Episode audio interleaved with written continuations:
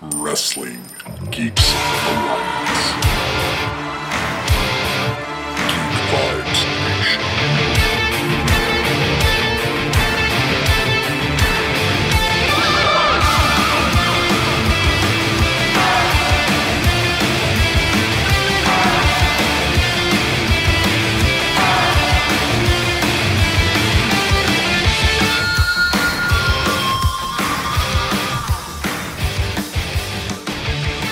Like professional wrestling? Of course, we all do. Here at Wrestling Geeks Alliance, we have a good dose of professional wrestling stuff for you to listen to and then talk about afterwards. Whether you, of course, agree with us or maybe you don't because you're not that smart. Either way, here at Wrestling Geeks Alliance, we have that show for you to put you in the mood while we give you reviews and previews of shows coming up and then talk about all that new stuff in between. But now that I'm going to drop this gimmick, uh, hi, hey, how's that? And, and hi, by the way, is a mixture of hi and and and and hello. I fucked up and did them both at the same time. I screw myself up through some of these weird intros that I put myself through. It's not just Chris, but let's just see how much I threw him off. Because of course, joining me on this episode of Wrestling Geeks Alliance is Christopher Brother Ray Patton. How you doing, sir? Man, uh, I don't know if you screwed me up or not, but then I was trying to think of a nice rebuttal and I had nothing. So I guess I guess it worked. The gimmick got over. I'm doing well. Haha! Busy ass, busy ass week at work. I consumed about 12 hours of wrestling yesterday to be ready for the show today, and uh, like some of it was just kind of there, which I, I, I think is going to take us into the actual show. How was your week, bud? Good week. I had yesterday off and was uh, able to hang out my brother while he was in town from Colorado. We went and saw a very intense uh, Viking movie called The Northman with Alexander Skarsgård, Nicole Kidman, whole plethora of great actors. Really fucking intense movie. Uh, besides that, just a normal week essentially, and uh, you know, kind of a, a, a little lackluster there of of a uh, a week when it came to wrestling. Besides uh, some of the news that we'll be talking about specifically, Chris. Nicole Kidman's in a weird spot in her career where she's just now getting recasted and everything. It's kind of like the Meryl Streep kind of thing. I don't know if you've noticed that, but like I feel like she's got casted a lot recently for good reason. She's a great actress. But uh, she was on that Hulu show with Michael Shannon. I can't think of the name of it. It's based on a book, and she's like casted for like three or four movies coming up, including the one that you just uh, mentioned. So like, damn, she's putting in work. She is. I will say, even though I mean we tend to do this from time to time, uh, she's incredible in it. The movie is really good. If you're expecting this to be like even Braveheart, you're not. It's not the right movie. It's very. Uh, I don't know the atmosphere that uh, Roger Eggers, who made The Witch and he also made Lighthouse, uh, what he did with this. It's kind of like I guess I would say it, I, I would mer- more compare it to Mel Gibson's Apocalypto in in tone and stuff like that than I would uh, to Braveheart. Honestly, that's that's the crazy part. Uh, even 300 because it's very got that you know the whole english speaking uh, what the hell shakespearean quality to the dialogue and stuff like that and, but it doesn't get long in the tooth it just shows you a lot of crazy viking shit and some epic ass battles but um don't go in there expecting to be an action movie and don't go in there expecting to be a fucking love movie because it's it's not it's not it's definitely not So I didn't realize the same director did uh, the Lighthouse, and I don't think we've talked about that before. Did you like that movie? I don't know how I feel about that movie. It's kind of like how Roger Eggers makes me feel sometimes. Because even at The Witch, I was like, well, that was that was something. And last night I was out, I was like, well, I liked the movie, but my God, it was more of a journey than anything. Uh, but The Lighthouse was definitely unique. Def, I'll just say that. I, I remember watching the Lighthouse and been like, "This is shot beautifully. Like the cinematography in that movie is fucking great. The story is very unique. I think it's one I need to give another watch to, but it's something I haven't gotten around to. So I, haven't decided if I actually like love it or just kind of like it. I think it's a second watch kind of movie, which seems to be his kind of thing. Well, it's it's just crazy because directors like him, uh, like Alex Garland, who comes out, he has Men coming out, who made uh, Annihilation, and before that Ex Machina. Uh, Ari Aster, who made Midsommar and and Hereditary. Jordan Peele, which his new movie looks really awesome. It's funny because it's the horror directors. I'm looking forward to branching out and doing other things because they're actually bringing, you know, cinematography and and much more in depth in depth filming uh, than other directors. It's just weird how that works since you know horror was just known for being kind of doofy uh, for a while. we're kind of in a weird spot where it's like here's a really great biopic about this person or here is uh like a, a comic movie and then like just really oddball horror stuff which is kind of more artsy than than what you would expect from some other directors and things coming out of even the independent scene. It's kind of a cool time to live if you're a horror film uh horror film fanatic like me and you are but um yeah i, I kind of wonder what like going to sundance is like when you have all these great kind of weird horror movies like has has that kind of taken over the scene? I haven't really paid attention to it recently but uh, i mean like if you think about some of the big movies the well-known movies that came out they're like either all like comic flicks um or you, like i said like the the biopics even like will smith winning winning he won an oscar right? Uh after Mhm. he slapped the shit out slapped the shit out of that guy. Work it's a work. I'm telling you it's a work. It's a work. believe it's a work. Um but yeah after he slapped the shit out of chris rock he won the oscar for a fucking biopic. Uh so it seems like we're seeing a lot of that. And it's not just um like hollywood films like there are just a ton of bio picks and films kind of floating around right now in various streaming markets.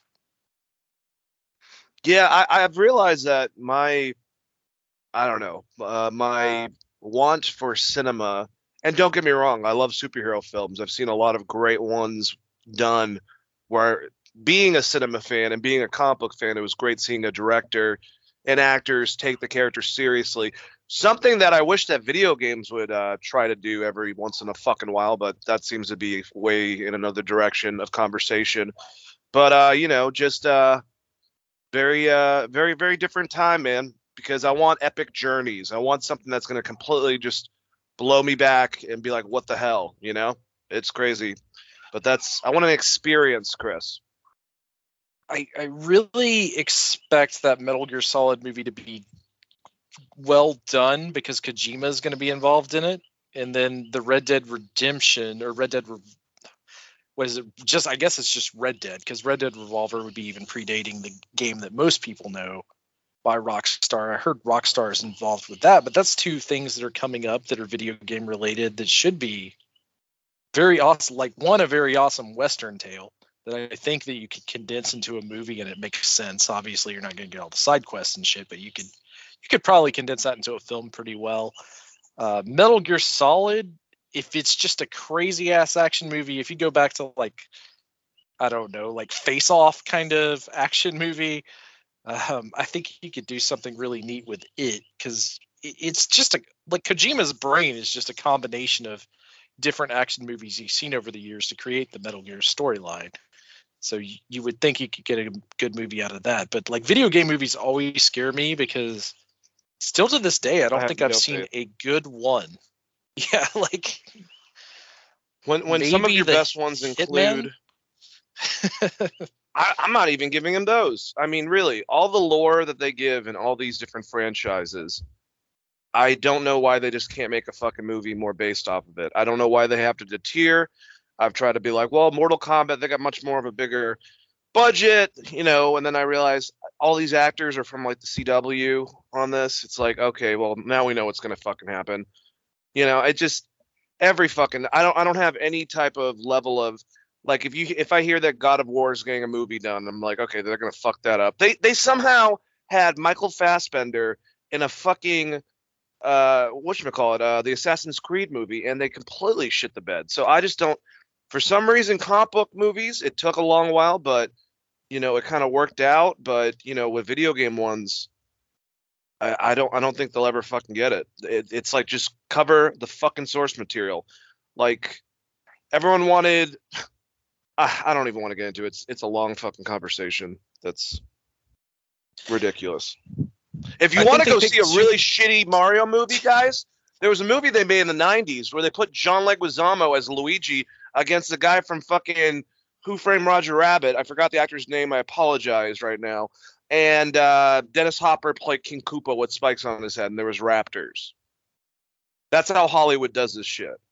When the best ones are I like mean, like, in- Pikachu and fucking Sonic, that means a lot. I was gonna say like mine would probably be Mortal Kombat, Mario Brothers, then Street Fighter the movie, then Pikachu Detective, which is not saying a lot because it's very brave of you to have to- Street Fighter up there on that list. oh You man, at least it's admit it's not a good movie. it's not a good movie, but that end scene that's even CM Punk referenced in a promo, not to bring it back to reference, where he's like, that was probably the worst day of your life, but for me it was just a Wednesday or whatever the fuck he says. His fucking the end scene of that movie with M. Bison is so great that it makes the movie redeemable uh, to some extent. Also, the reuse of costumes in early '90s action films is pretty hilarious. Like uh, Claude Van Damme's United States unit, those costumes were used in multiple movies. Like I think it was uh, those those exact uniforms were also used in like Starship uh, Starship Troopers at one time. Uh, it, it, it's weird. I think uh, the angry video game nerd, shout out to him, check check him out. Uh, his movie reviews they go into a, a deep dive of the Street Fighter the movie, where they specifically talk about those costumes and what all other films they were used at from the same prop house.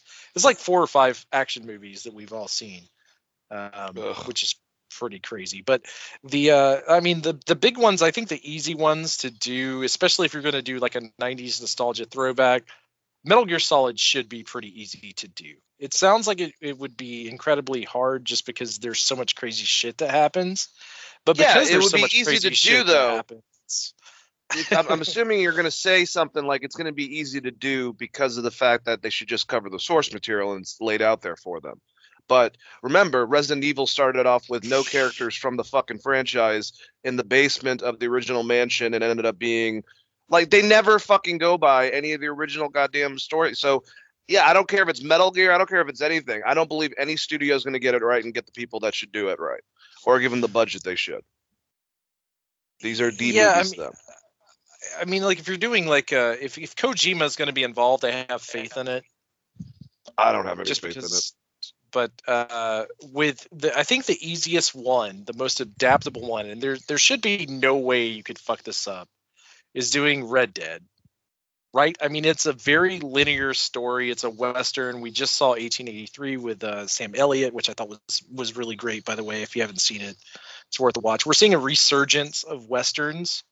So now is kind of the time to pull the trigger if you're going to do something like that with rockstar.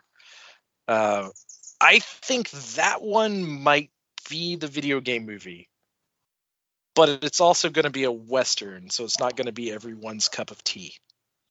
Uh, so we will see how that goes. That's the problem with like westerns.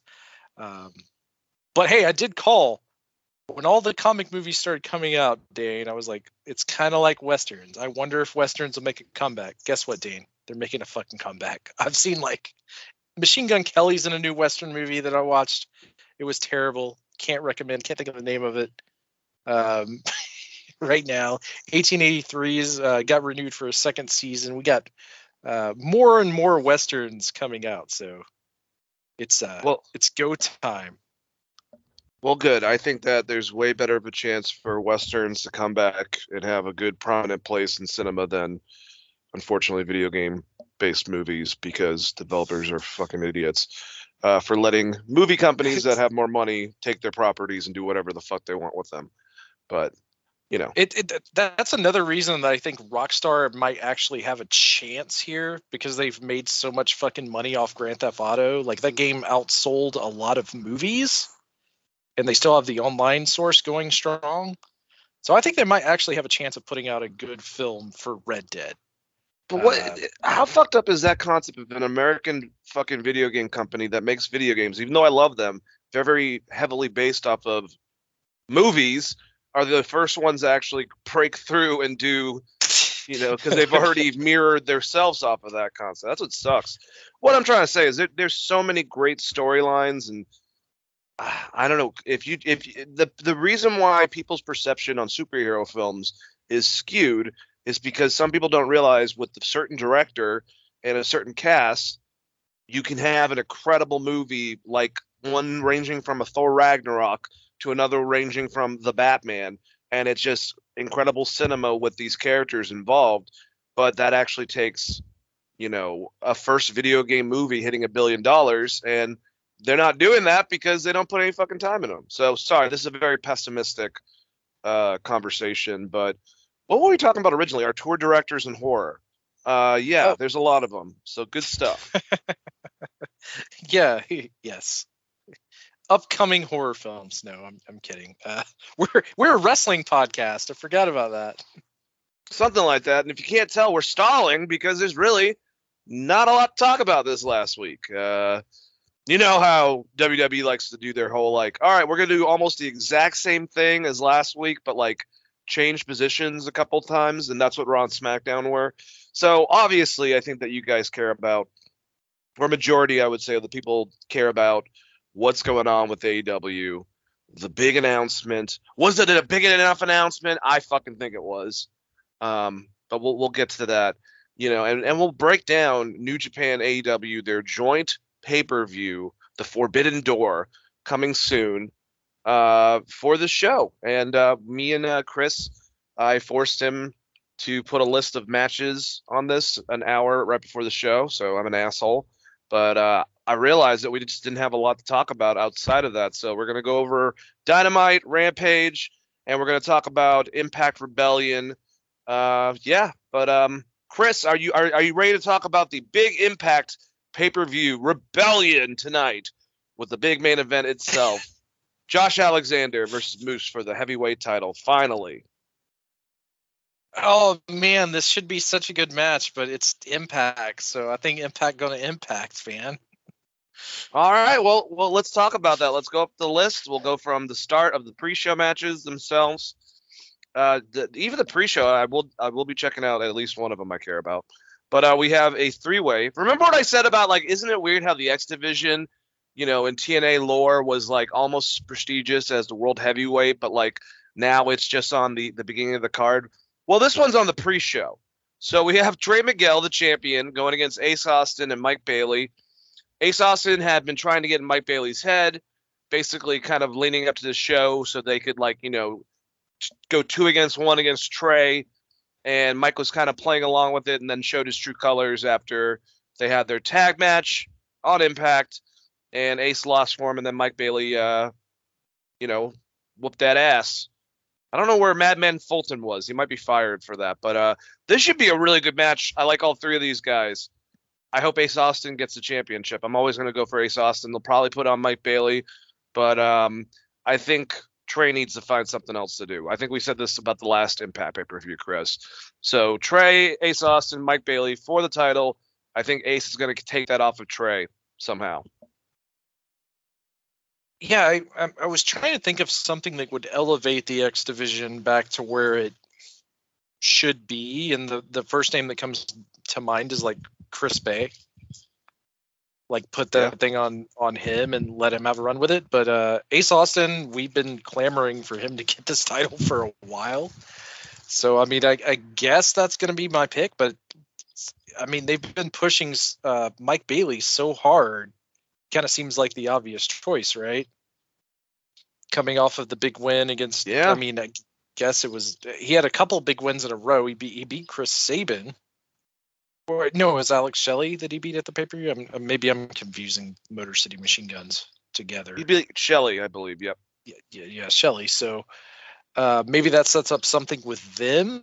Um, we need to get out of this storyline with him and Ace Austin, especially if they're never going to put the title on Ace Austin. Uh, but yeah, I mean, I mean, it seems like they've given that guy like a pretty strong push. So gun to my head, I'd probably say Mike Bailey's going to get it. Ace Austin probably deserves it, or has earned it, I should say. Yeah, I, I, maybe I'm giving Impact a little bit too much credit for being maybe, uh, um, I don't know, clever in the fact that since Ace, you know, was the one who I think he got the pin from Trey in the match, and then Mike, you know, basically screwed him over. That Ace would actually be the one kind of. I'm, I'm like I said, impact on impact. So it's probably Mike Bailey makes a lot of sense regardless. So Let's put it that way. Here's a question: Do you care about who's going to win the Knockout World Tag Team Championships between Madison Ray and Tenille Dashwood, the Influence, the champs, versus the Inspiration, Casey Lee and Jessie McKay of the famed iconic uh, tag team. I don't give a shit about this at all. I'm just gonna be honest with you. I hope I hope the Iconics win or Inspiration or whatever the fuck they are. So I really liked their promo on the show on Thursday, um, where they actually referenced Iconic. Uh, I thought that was pretty funny. So I mean, I hope they win it.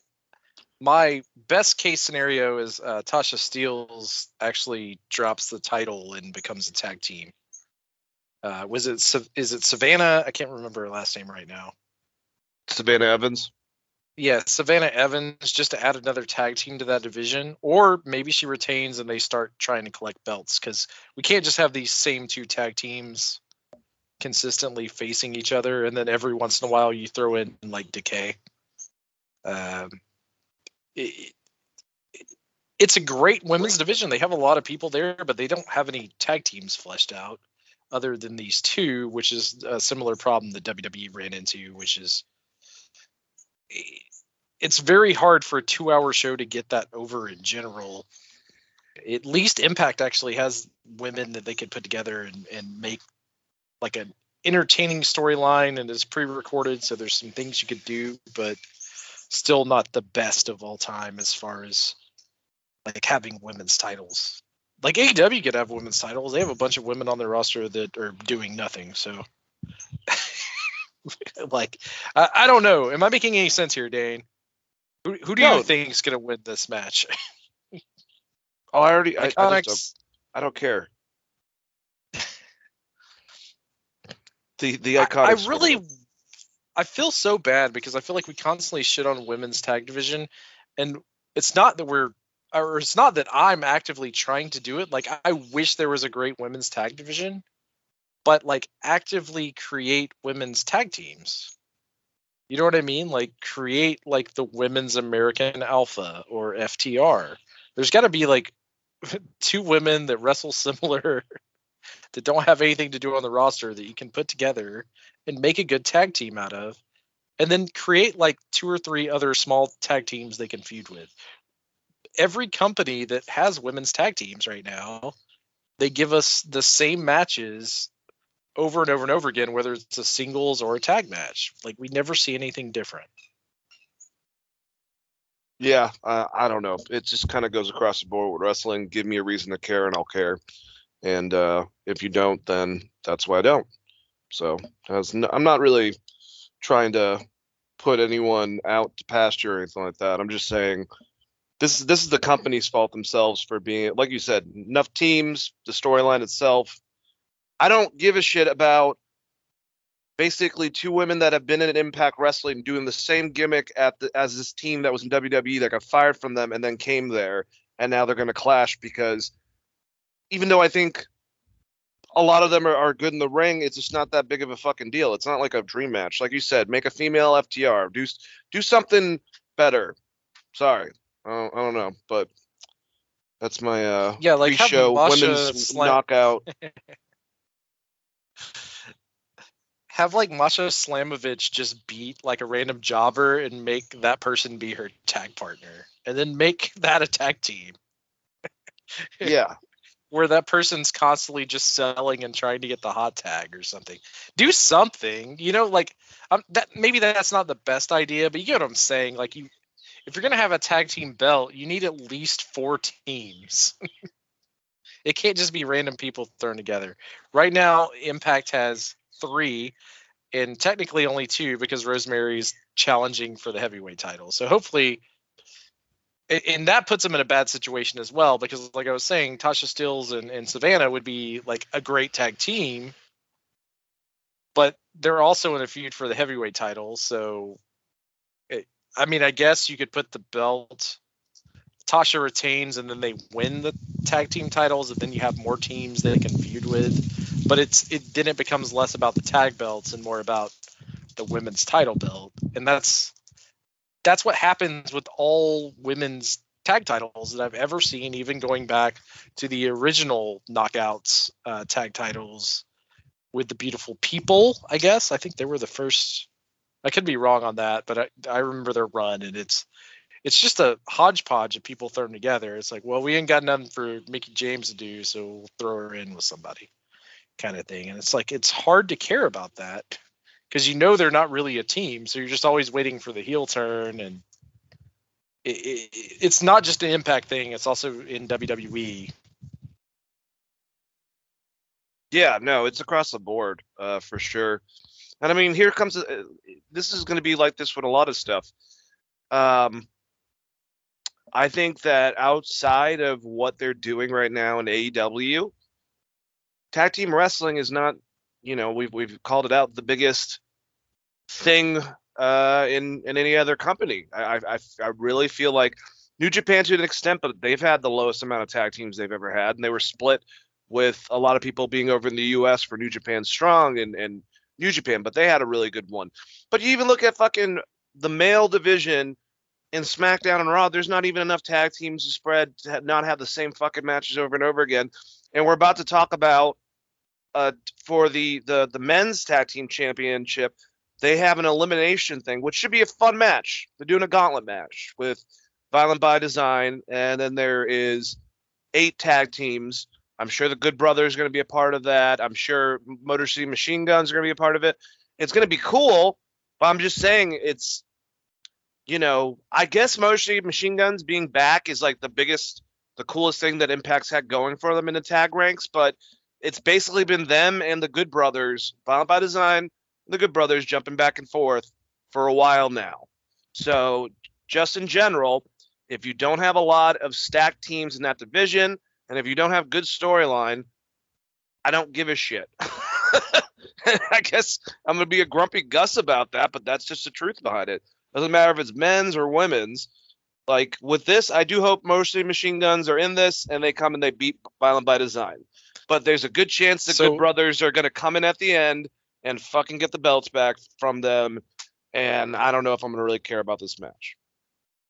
Well, the exciting part about this is that the Briscoes have been doing TV recordings, and this is a live event. So depending Oh, on how yeah. they're recording their show, you could have the Briscoes show up and fuck over the Good Brothers. Well, Right, that so- changes things because if they have now the Good Brothers, if they have then Motor City Machine Guns, they have Violent by Design, then they're building up their tag division. But you'll you- you'll agree with me, they've literally just been going back and forth between the Good Brothers. Like there was that part where Guerrillas of Destiny were in there for a second, and they fucked them over, and they got you know quote unquote hurt, or they've been they haven't been back. That's another team that could be in this, I guess potentially. So maybe they are building a good tag division, unlike their women's rank. Yeah, like the weird thing about like the Thursday show is we had a really great tag match between Violent by Design and Decay, but like it's really obvious how big Eric Young is when you put him in the ring with Taurus, who's supposed to be like a monster man of a bull kind of thing.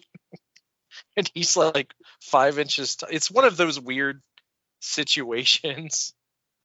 Um, that was. Did you see that match? Did you watch? Yeah. the Thursday night show. Yeah, Crazy. Steve, fucking incredible. It was a good match. I liked the finish. I liked. uh You got kind of the double ref getting confused and Eric Young, fabulous Freebird finish. Essentially, the the broken um, flagpole over the back to the to the finish, and the whole time I was like, Taurus is an idiot. He's totally costing Crazy Steve this match. That's what I was thinking in my mind. And I was like, that's what the match is supposed to make you think. Like you're supposed to be like, what an idiot, you know? Like, uh, not that you want your baby faces to be an idiot all the time, but you do want the heels to kind of be chicken shit and outsmart them. And That's exactly what happened in that match. So uh, give Crazy Steve a new partner. Bring Abyss back. What's he doing? Has he not been fired from WWE yet? No, they like him, unfortunately. He's doing his job in the back. Hopefully he's getting fucking paid. As long as he's getting paid, I'm happy for Abyss. But it would Did, it would be great he, to see him and Crazy Steve back together. Was it a situation? Did he have to like retire or something, or did he? They just offer him a good desk job, and he was like, "Oh, you know, my body's already been destroyed at this point. Since I went the Mick Foley route, maybe I'll just chill out for a while." Like, did he officially retire from wrestling? I I don't know. I know like I, the the only stuff I've heard from him in shoot interviews is when he was talking about they were they were thinking about bringing him to do a match with Undertaker at one point in time. Yeah, and Impact didn't he turn it lot of money down? Stay. Well, Impact gave him a lot Yeah, of money crazy. to stay. Yeah. So I don't know if it was just a contract. Like I can I can imagine that he's probably making more as a backstage person in WWE than he would be for a wrestler full time on the Impact roster, especially if he's just doing training and and uh, road agent stuff, and you don't have to put your body through that. But uh, yeah, I, I don't know. That's a that's a weird one. I don't think I've ever heard him can, like officially come out and say like I'm completely done with wrestling. But it it is very sad to like you have this like Taurus is supposed to be built as this like huge guy, and then Eric Young gets in the ring, and Eric Young has become a thick boy now, which I appreciate. I love. I'm old too. I feel you, Eric Young. um, still moves like a million bucks, but like everyone on Violent by Design was so much bigger than that team, and Taurus is still trying to do like big man move spots, like shoulder blocks and headbutts, and you're just like, none of this looks good, and it's it's it's just it's just a bad matchup kind of thing. So, uh, Crazy Steve Yeah. like a million bucks. He did like this. Uh, so he did kind of a Pepsi plunge, but it was like a tornado Pepsi plunge. Did you see, did you see that spot? I don't remember. No, I don't remember him doing that. That's fucking awesome. So so he gets up to the top rope and then he uh, hooks hooks the guy in like a butterfly, kind of like setting up for the pedigree, and the guy's in the uh, under the under the top turnbuckle. But, but instead of like lifting him and doing a Pepsi plunge, he just jumped off like tornado style and hit like I, I don't even know what you would fucking call it. It was amazing, but the pin got broke up, and I was like, damn, that's like one of the coolest things I've seen in a long time. Yeah, he also did this thing at the beginning of the match where he jumped on Deaner. I think I think it was Deaner. He jumped up on Deaner's chest and Deaner caught him in midair and he just started biting his forehead. And I'm like, fucking crazy Steve's so good. Yeah, that that's that's pretty awesome stuff. I do like me some crazy Steve. I'm sure him and uh Black Taurus will be a part of this whole thing as well. I'm sure. But uh yeah, who do, who do you have winning? I I- think now that you said the Briscoes, I could totally see that happening. But before I was gonna say the Good Brothers are gonna come in and win that, but that makes a lot of sense too. You get them in, get them with the titles, and then you get the Briscoes on top automatically. Because the one thing I, I If- will say, this is eight teams. Will the fact that Chris Sabin is in another match separately, you know, prohibit him and Alex Shelley from being in this match? I mean, I doubt it. I think he'll probably just be in both matches, but they'll use that as part of the storyline, right? Yeah, they definitely could. Give him a Yeah, reason and- out. And then the I I if the Briscoes show up, the Briscoes I think will walk out with the titles. If not, I think Violent by Design will retain. Yeah, it's it's interesting. But there, there's definitely a good chance the Briscoes are going to show up because they've just recorded like four or five episodes of Impact TV with the Briscoes. Like that's what they did after that pay per view. That's a known fact. I don't know any spoilers because I don't want to look at spoilers for those things. Um, but I do know that they were out recording those episodes. So I guess live pay per view spoiler, there's a possibility that the Briscoes could be there. Hmm. All right. Well, uh, I kind of just want like a television show that's like kind of like a 1960s like sitcom, you know, like Meet the Briscoes and have them just in there. Um, I'm just kidding. I if for some fucking reason Tommy Dreamer's listening to this, please stay the fuck away from that idea, Tommy. Anyways, uh, let's go to the next The match. It's the- it's we'll like Tommy Dreamer trying fucking- to work a tractor. oh my god. They have like a lassie, but it's like a dog that's got like his arm blown off or some shit called Ralph. All right, I'm done. Anyways, let's keep on going. Next match listed on Wikipedia. None of this is in order. I don't know what the actual lineup is. But Chris Sabin, Jay White, Steve Maclin. I don't exactly I know they've all had matches and they've all been talking shit, but I don't know exactly what this match really is for besides bragging rights. So Jay White really hasn't been getting a lot of wins. He's been losing a lot lately. I kind of hope that he wins. I'm just gonna I'm gonna I'm gonna go with Switchblade. Um, who who do you got, Chris? I got Maclin just because Switchblade's going to be so nuts deep in this in uh, New Japan stuff and AEW stuff. He's not going to be a mainstay on TNA at, at this point, I would assume. Because you know, once they open up this forbidden door, you're going to get Elite versus Bull, undisputed Elite versus Bullet Club would be my guess. Yeah, that's what I'm assuming. Well, because it's funny he's still under D'Amore- contract with New Japan. Yeah, no, and, and but the thing is, Scott D'Amore was um on Busted Open, and he made it sound like New Japan, you know, can work with them and with AEW, and it's like no big deal between any of the companies. But that's him saying that. I don't know what will happen in the next couple weeks. Um, but maybe it's because we're not used to fucking because of WWE for the longest time companies working together ever. So I I mean, the biggest thing with Jay White is that he's going to be so tied in with Adam Cole in that angle and what I think they're going to be doing with that. Well, you are forgetting this is not until June though, so they can kind of like go in and out and rev stuff up more so after their next AEW pay per view too. That's true, but there, what there isn't. There's one pay per view before this, right? Yeah, double or nothing in is it May? Or is it Yeah, it's May. It's gonna be May. Right. It's gonna be May. Glad but don't they that. do like a stadium stampede thing? Um, on that double or nothing five versus five kind of thing. I don't know. Yeah, because right now I have that penciled in. Uh, if if they're gonna do that five versus five match, which they've done in the past, I believe, I have that Bullet Bullet Club versus the Undisputed Elite. Um, At potential of Kenny coming back, but it, it'll just depend on if Kenny's healthy by then. for the New Japan show in June or the joint New Japan AEW show in New, June the- or double or nothing. Double or nothing, because I think like when we get to our June show, I have like two names for what would be the main event. It just depends on if they're able to build the person up or not before coming back. Gotcha. I'm not sure. But so Steve Maclin. All right. Another person. Yeah, I mean they're pushing Steve Maclin hard on that show, and I, I think there's ways to screw Jay White. I mean they're still not done with Alex Shelley and Jay White, right?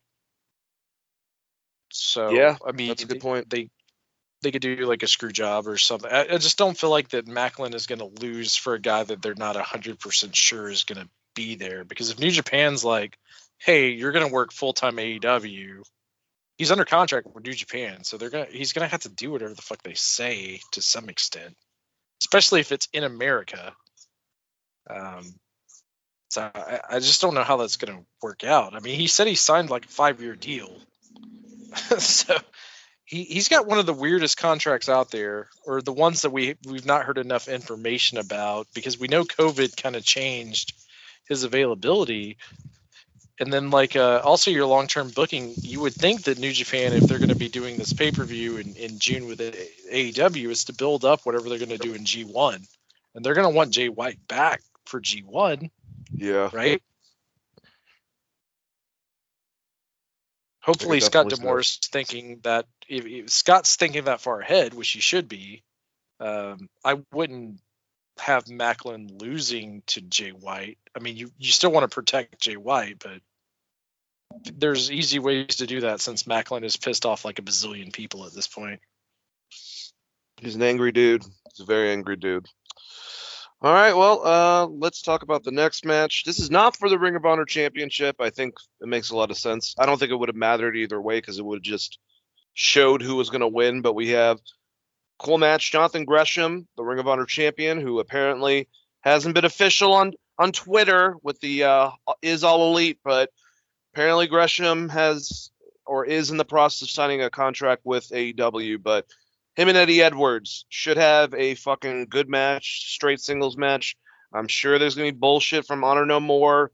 I'm sure there's gonna be something involved with that. So maybe Eddie beats Gresham based on that, especially since it's not for the title.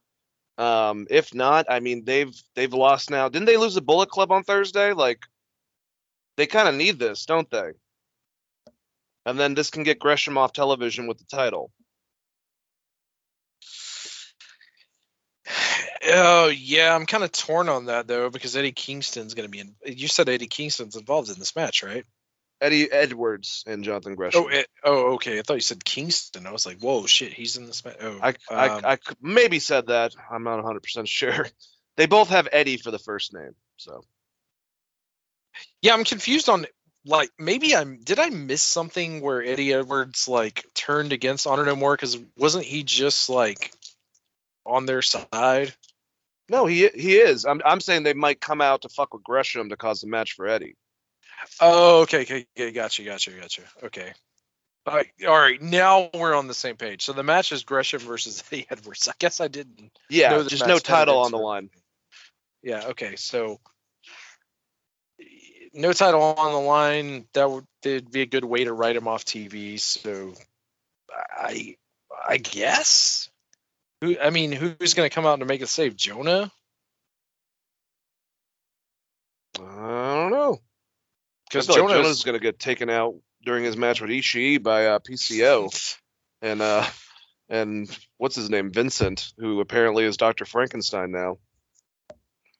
Oh, I have. So, how are you gonna like be electrocuting a guy and then stick your hands on the person? like, you will also get electrocuted, bud. I'm sorry. Did you is? TNA does this. Everyone kind of does this. NXT's the worst at it to me. So you just have video cameras out there, just recording everything, just randomly following you, and background music. I hate background music. When I hear that, I'm like, God damn it, this is so stupid. But yeah, he uh he got him back alive. He got he got PCO alive. without without killing himself, and I, I'm assuming it's because of all the Molly that was in his system that he plans on selling to teenage girls at the Rob Zombie concert. oh my god, he does look like that type of motherfucker. Oh. but like, I was like, he's holding him. He's also he would also be getting electrocuted, and they cut to like Undertaker lightning bolts, and I'm like, impact gonna impact. It was the it was the it was the first moment in that show where I was like, damn, they they can't help themselves, can they? No, they really can't. All right. Well, let's talk about some matches with gold on the line. Uh, actually, no. Let's talk about that before we get to that one. So, Jonah Tomohiro Ishii.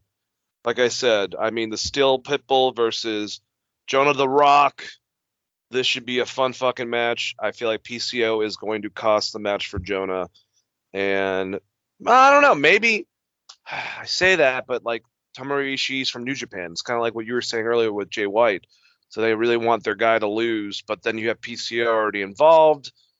Yeah, I'm gonna I'm gonna still stay with that. Ishii's gonna win because PCO. If not, he's gonna lose. But right afterwards, Jonah's gonna get jumped by PCO, and PCO is gonna like I don't know electrocute him with his nipples or some shit, or electrocute his nipples. It's not like people's testicles haven't been electrocuted on fucking air and wrestling, so it can happen again. And that was on. That's true. WWE. Kane did. That's true. Kane was shocking Shane McMahon's testicles that one time. Um, That was yeah, I love. just think this will this will just be a fuck finish. Like there, I don't even think they're gonna claim a winner. Eh, Technically, I guess it will be Jonah, or no, it'll Yeah, it'll technically be Jonah because he's gonna get jumped, but I don't, I don't, I don't think the match itself will have a finish. This will be a very TNA finish in the match. But I, I hope they do this earlier in the night, so when you get to the Gresham match, you can have Jonah come out and, and kind of brawl with those guys a little bit. That's that's what I was getting at earlier. Like I don't know if this card is in order or not, but uh, I wouldn't maybe put Jonah and Ishii at the beginning. So even if he gets killed by PCO, he could do like the Brock Lesnar kind of return. You know what I mean? It was like, oh, you thought I was dead. They brought you back to life. I got brought back to life with paddles and ambulances. You know, whatever impact it's gonna. They do. show him. They show them doing that. Tommy Dreamer's the doctor in the fucking EMT for some reason. And they don't ever address it. Him and Sandman. Sandman smoking a cigarette inside the goddamn ambulance. and they revive him. Tommy just yells clear and Sandman hits him Clear! with a kendo stick. Jonah comes back to life. He gets out of the ambulance, flips it over, Braun Strowman style. It's like, man, he's pissed. Yeah, I And will say this- Jonah Jonah cross, uh, crucifies uh, fucking PCO in the middle of the arena. And a young Kurt Angle decides not to join ECW because of that. Well, technically not join TNA, only to go to WWF and then rejoin TNA. It's like like we're talking about string theory at this point. All the dimensions are happening at one time, man. Yeah, exactly, dude. It's crazy, man. No, but all joking aside, I could see like Jonah gets screwed over if they do the ma- if they do that match first or second, he gets screwed over and then shows up later to fuck up Honor No More. I, it's also Impact because I could see multiple fuck finishes on a non-important pay per view. I feel like Rebellion just came out of nowhere as a pay per view in general. So it's kind of one of those where I just I'm highly suspect on what the finishes are going to be. It's like WWE Fastlane kind of booking. it's probably gonna be that good. Definitely. All right. Um so this is gonna be a good match. It's gonna be interesting because we haven't seen Taya Valkyrie really in the ring besides a couple times she got to fucking be in NXT since she was the uh the champ over at Impact. Um but her and Deonna Purrazzo, they've had some past matches. Obviously, one came in, one came out. And now Taya's back. She's trying to get the uh, Triple A Reina de Reinas Championship, uh, championship in which I don't know the history of it, but she was explaining in an interview that she never lost it when she had it. So I don't know what the situation was because she was doing Impact and AAA at the same time. So I don't know if she dropped that or did something where she had to exit it when she went to WWE. But just cool stuff. These ladies have had matches before in the past. I'm sure they'll have a great match. Um, I think if Ty Valkyrie is honestly there to get her championship and bring it back to AAA, and she's already been at Impact, it makes a lot of sense. I mean, Deonna, besides her loss to Mickie, has been destroying people for the longest time. So I don't think Ty Valkyrie is a bad person to lose to. So I'm actually going to say that, you know, I, I just don't see the point if one is a full time AAA person, one is a full time Impact person, for her to continue to have that title. Um, and I don't know what that means for Mercedes Martinez when it comes to the Ring of Honor one uh, next. But for this match, I'm going to say Ty Valkyrie is going to get the uh, AAA championship from Deonna Purrazzo. But this should be a pretty damn good match. I'm gonna say Deanna re- retains just because like Kenny Omega held that belt for no reason for like a two and a half years. So That is true. uh, no, it makes sense if, if if Taya wins, that would make a lot of sense because uh, isn't Johnny working there now? And she's been there too now.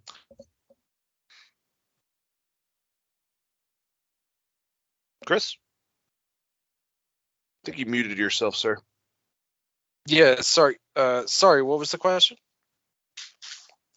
You asked you asked me if Johnny had been in um uh, AAA, and I said yes, he has been, and so has she.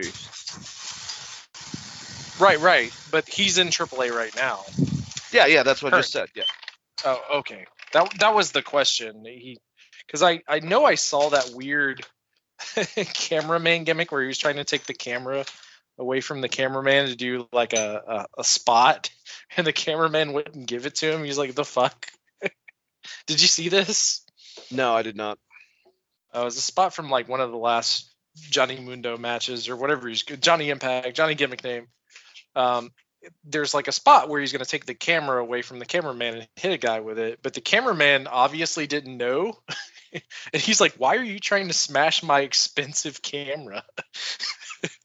so like he won't give it to him. So they're like struggling over this thing for a while. So eventually like uh, John Morrison or Johnny Impact, Johnny Gimmick name, realizes that he's not going to get that camera without actually just like taking it, taking it from the guy. So he just picks up one of those like round lighting things, like strobe light, stage lights, and he hits him with that instead. it was like really awkward and weird. But anyways, that's the last uh, AAA John Morrison match I watched. I'm sure. so I'm, I'm sure. Fucking. I, I'm sure. Uh, which Konnan just paid someone ass red fucking the back after that shit. Well, it's it's actually if you didn't tell the cameraman it's supposed to happen, that's that's someone else's fault. But Well, right, es- especially if you're hiring them all as independent contractors. They're like, just show up and film this thing with your, you know, your Sony DLR or whatever, and we'll clip it together for, for whatever the show is supposed to be. And then like this wrestler starts trying to grab your, you know, two thousand dollar camera. You might be like, hey, fuck you, dude. I know Hey, Konnan's not you. gonna pay me for this. Konnan's not gonna reimburse me for this camera.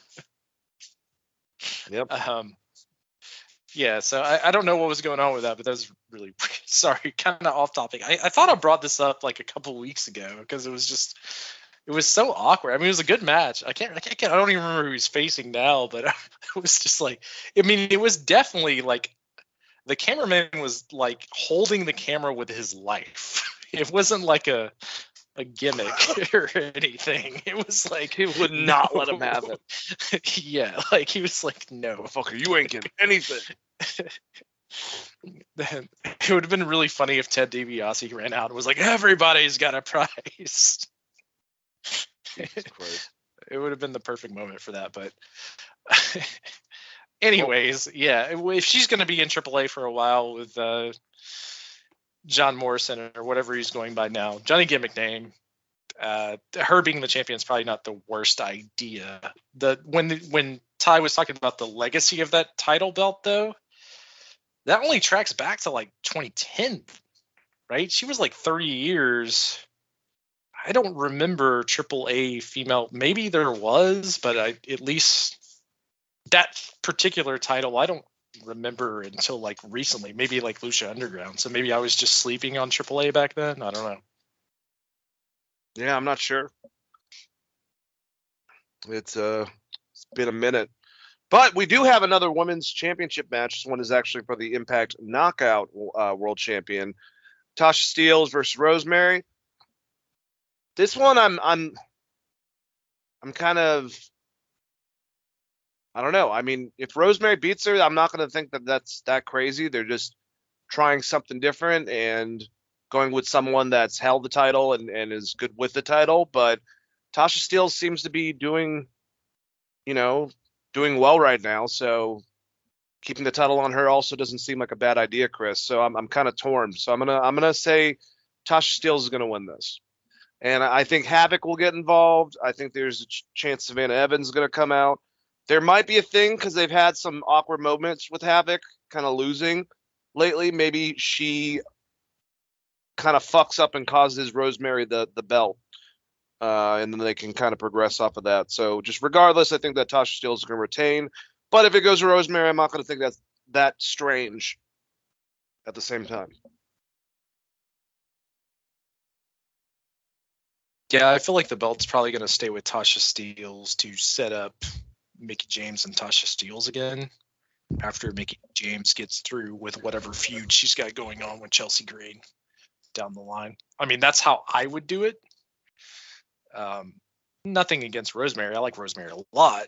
It's just like you said, they're they're kind of setting up a, a dissension between her and Havoc, which could be its own storyline, which will be fun matches. But I'm kind of worried on what they're gonna do with Decay. based on that uh, PCO video package that we saw on Thursday. You know, it's funny, but PCO, now that I think about it, would have been a good replacement for Abyss in that team. He's kind of not as gothic, but he's got their weirdness down for sure. And he likes to take a lot of stupid bumps for a big guy his size.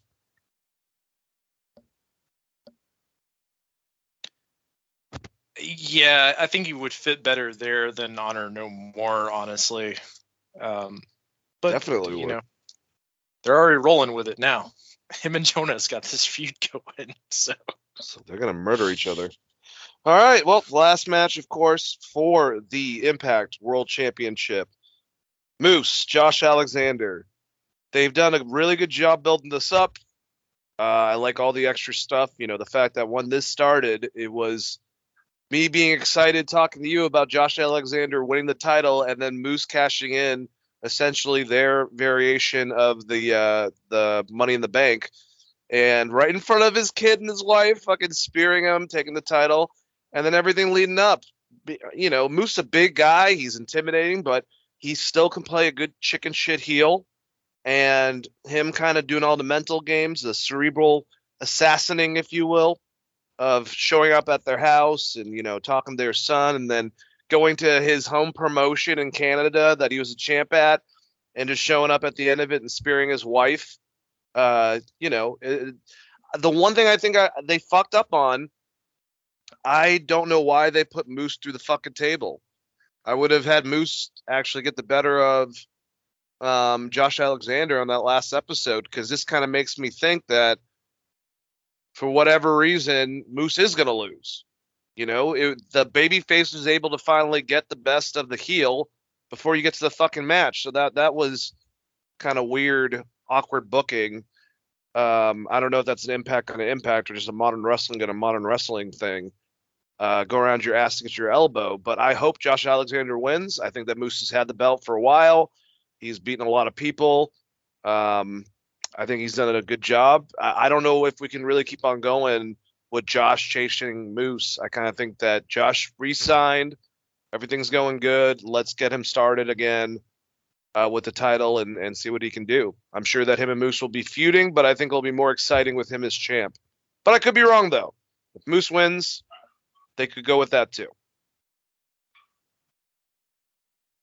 Yeah, the entire storyline just makes me miss AJ Styles versus Samoa Joe in WWE with the Hey Wendy shit.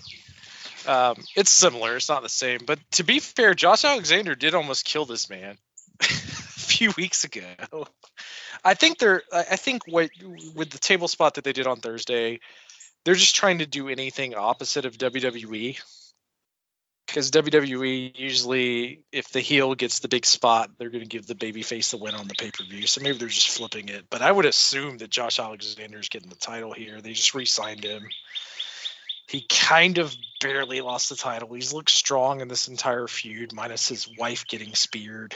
So that would be if I had to pick somebody for this match, I would say Josh Alexander is probably going to pick it up here. Don't know what that necessarily means for Moose. I mean, I guess you you could do one more match, but I don't know what Moose is going to do from there on. I mean, do you bring back like a Christian Cage at that point? Because he's the one that lost the title. You could. I would actually. I mean, you have one of the best heels in the industry right now within your ranks, and you've already been doing stuff with NWA. Maybe try to build up cross promotional, them going back and forth, champion versus champion, Alexander against Cardona, and kind of make that more something you can do with both brands, possibly. Because I don't know who you bring in that's big enough of the star to go against Josh Alexander as champion if Moose is not there. I don't know who you have really. Jay White? No, not really. I Most mean, of not them are unless not options. Impact is yeah, unless Impact is also going to be working with, like openly working, not like they have date by date contracts, openly working with AEW. I can't see something like that working out. Uh, so yeah, Matt Cardona, the NWA champ, going against Josh Alexander, the Impact champion. Yeah, the only thing about Cardona is they just started that tag team, so I'm assuming they're going to be in that gauntlet, right? Yeah, there's a good chance the Major Brothers will be in that. But will they win? I, I you know what? I'm done doubting Matt Cardona, but probably not because if the Briscoes show up, they're going to get their ass whipped. So Yeah, and I mean, I don't know. There, there's a way to make that work. We we we all know that. Uh, we all love. Um, God damn it! I'm I'm I'm blanking on other dude's name. I'm Matt Cardona. Oh man, uh, Brian Myers. But Brian Myers doesn't care about losing. So as long as he's there, you know, he's the world's greatest. he seems to care more about uh, training all of AEW's wrestlers than he does. I mean, he was actually trying to go out of his way to have a losing streak in WWE when he realized that he was losing that often. Until it became what, like two years before they won it, uh, the tag titles at fucking WrestleMania in New York. Well, I think he pre-show. realized that it's it's. He, I think he realized it's better to get paid to be a jobber than to not get paid at all and work indie shows in Yeah. WWE. You know what I mean? Um, but yeah, like I, I don't know. Brian Myers has been great. You, you you know what I would probably do with that heavyweight title if if Taya Valkyrie is going to stay around if she actually wins this title if they're going to maybe put her on Impact. A good next opponent would be Johnny Impact making a comeback. I'd like that. I'd I think that, that, would actually. be fun. Um, the other option would be like Jay White leaves and Chris Bey kind of takes like a lead position, kind of like Kenny did with AJ Styles in the Bullet Club. If they do something like that, well, not necessarily a beatdown, but like Jay's like, I got to go back to Japan. He puts Chris Bey in charge, and then you have Chris Bey versus uh, That's that's uh Alexander. I think- isn't that technically what happened with um Machine Gun and uh AJ Styles when they kind of like one was representing Ring of Honor and the other one was over in New Japan before Kenny came over. Right. They're like, we're still Bullet Club. Like, we're still cool, but I got to go do stuff over here. so maybe Jay White could do something like that and put Chris Bey in charge since they've been.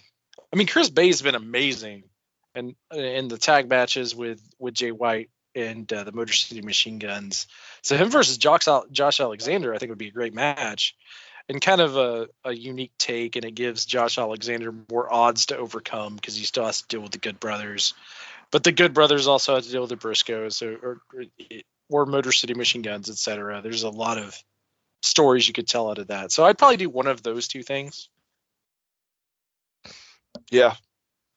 No, I'm I'm down. Uh you, those are some pretty cool people now that we're thinking about it. We're also forgetting um there is still Eddie Edwards there, you know, who's in charge of this group, this heel group that's the ex Ring of Honor people, so he could be in the mix. He's always someone they go back to for at least feuds, you know, while they're trying to find something else. So I could see them going that direction. But yeah, between him, between you know, uh,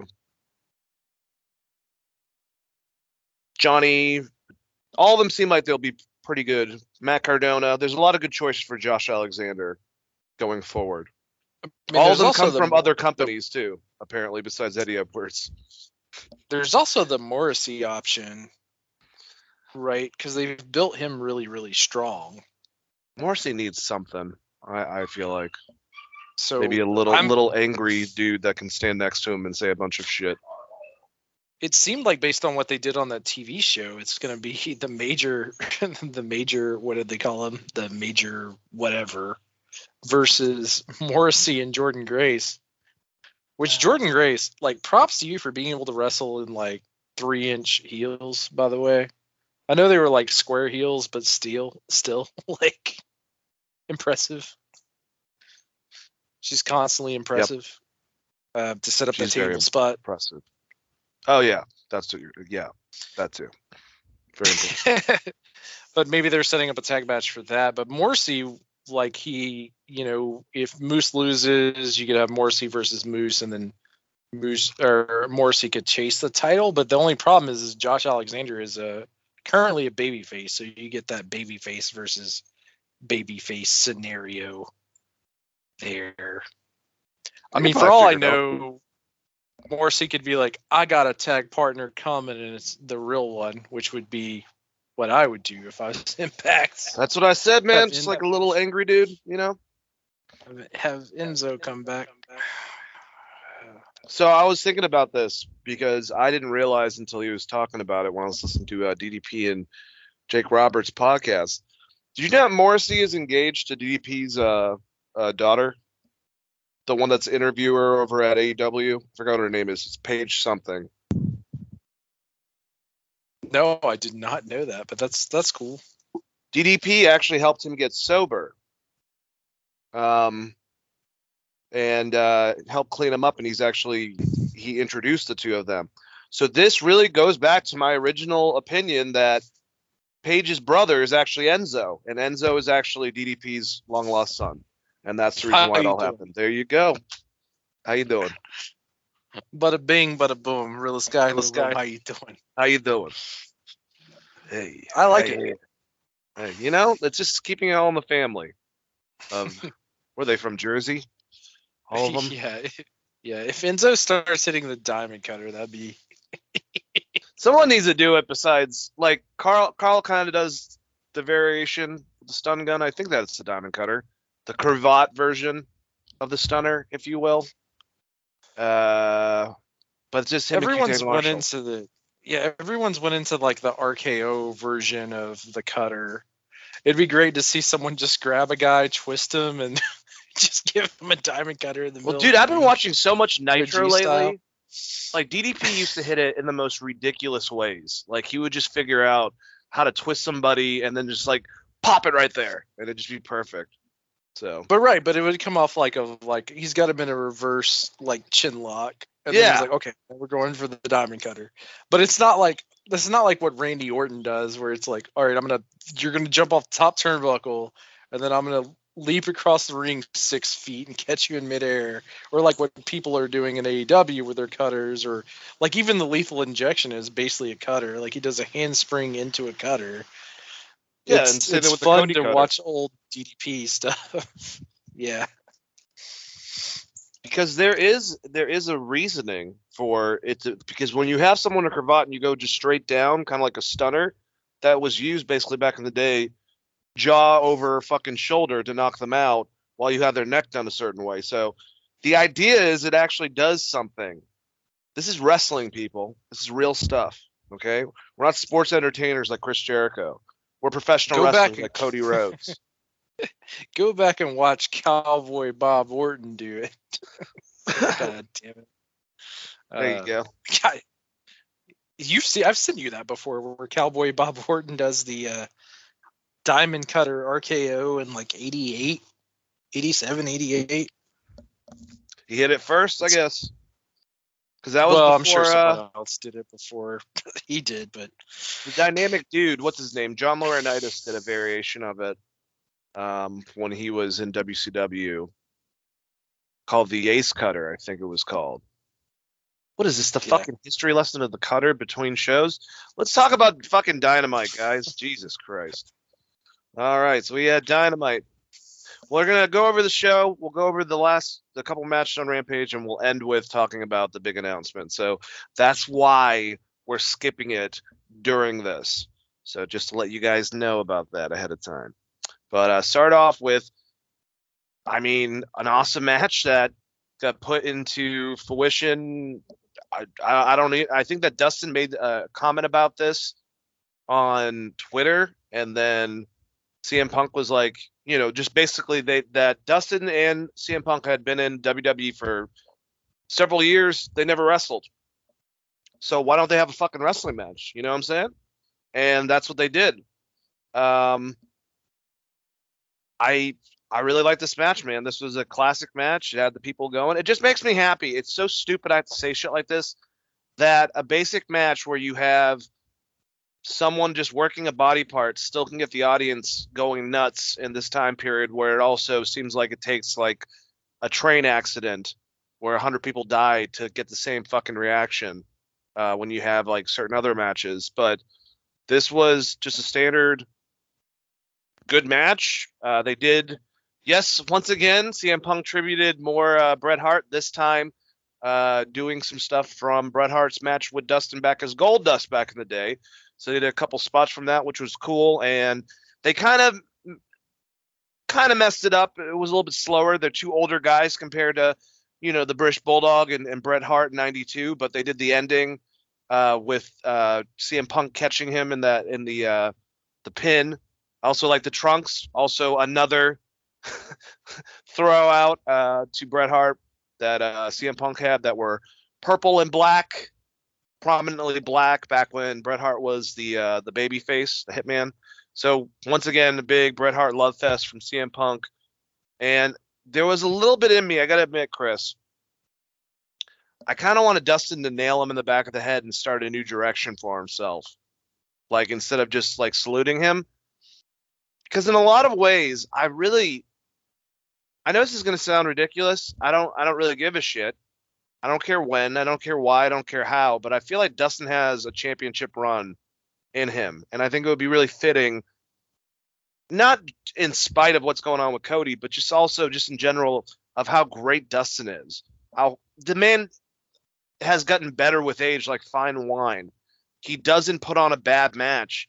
If not with a championship, I'd love to see him more a part of the storyline and not just like pull out for a good match like a gatekeeper. Like, and I don't I don't think that that's Tony's fault. I don't think it's like how WWE does it to other people. I think that that's more what Dustin wants to do. But I don't know. He'd surprise himself. I think that he could actually win the belt. People would fucking love it. It could be a short reign or whatever and it would not be no one's gonna be mad or think it was he's tall, he's huge, he's still able to go at his age. Like, I don't know. I love CM Punk. I love all his like little tributes to Bret Hart, but the biggest thing that showed from this to me is that Dustin Rhodes is still one of the best wrestlers of his generation, and someone should put some more respect on his name. That's all. Birdman style. I I agree with you. The only thing I would say is that Dustin Rhodes had a better match with Cody. Oh, absolutely. That was, but that's like one of my favorite like matches in the last like five years when it comes to pure emotion. I agree Yeah, with you. It was a great it was a great match. This was a really good match, and I hope because they're gonna give this belt to Punk at some point. And I hope that Kenny Omega shows up as the most fucking obnoxious HBK and does the reverse. Because you'll have like Kenny Omega being like a Shawn Michaels as a Canadian and CM Punk being a Bret Hart as a Canadian. And they can just work an Iron Man match or some shit. And it'd be fucking solid gold because CM Punk is dead set on doing a Bret Hart tribute. So it'd be really funny if like fucking Omega shows up with the full fucking gear on, like the the chainmail like vest, strutting. He's got the girls sweeping on the way to the ring with him. He like looks at Punk and gives him a suck it. Like as much stuff as you can get away with without getting sued by HBK that would be great and that would set up like if you need a hill for CM Punk that would be the perfect one right I completely agree with you, and I think it makes sense. It sucks because I would kind of want that role for Adam Cole potentially against CM Punk as a champion, the same thing, but the way they built him, it would make way more sense to do that with a returning obnoxious Omega. The funny thing is, if they do any tributes, you know Omega's going to want to do tributes to the Curt Hennig Bret Hart matches because he's a big Hennig guy. I'm sure he would do still Shawn Michaels ones, but you know what I'm saying. Like, it seems like that's a part of CM Punk's thing. He's like, "Hi, do you like Bret Hart matches? Pick one, and we'll do some tributes from it." That's my only thing. There you go. Yeah, I feel like Kenny Kenny Omega's smart enough to know like I could get so much fucking heel heat from all the Yeah. marks that super want to suck off Bret Hart. it's You know what I mean? Like, Yep. especially with Don Callis coming out with him. Don Callis is dressed like fucking Rick Rude, and here comes, or Jose Lothario. yeah, and fucking like that's what I would do if I was Kenny Omega coming back to face CM Punk for the title. That's exactly what I would do. Be like, no, fuck it, I'm HBK today. Like with the whole like some kind of like heartbreak pants kind of gimmick on.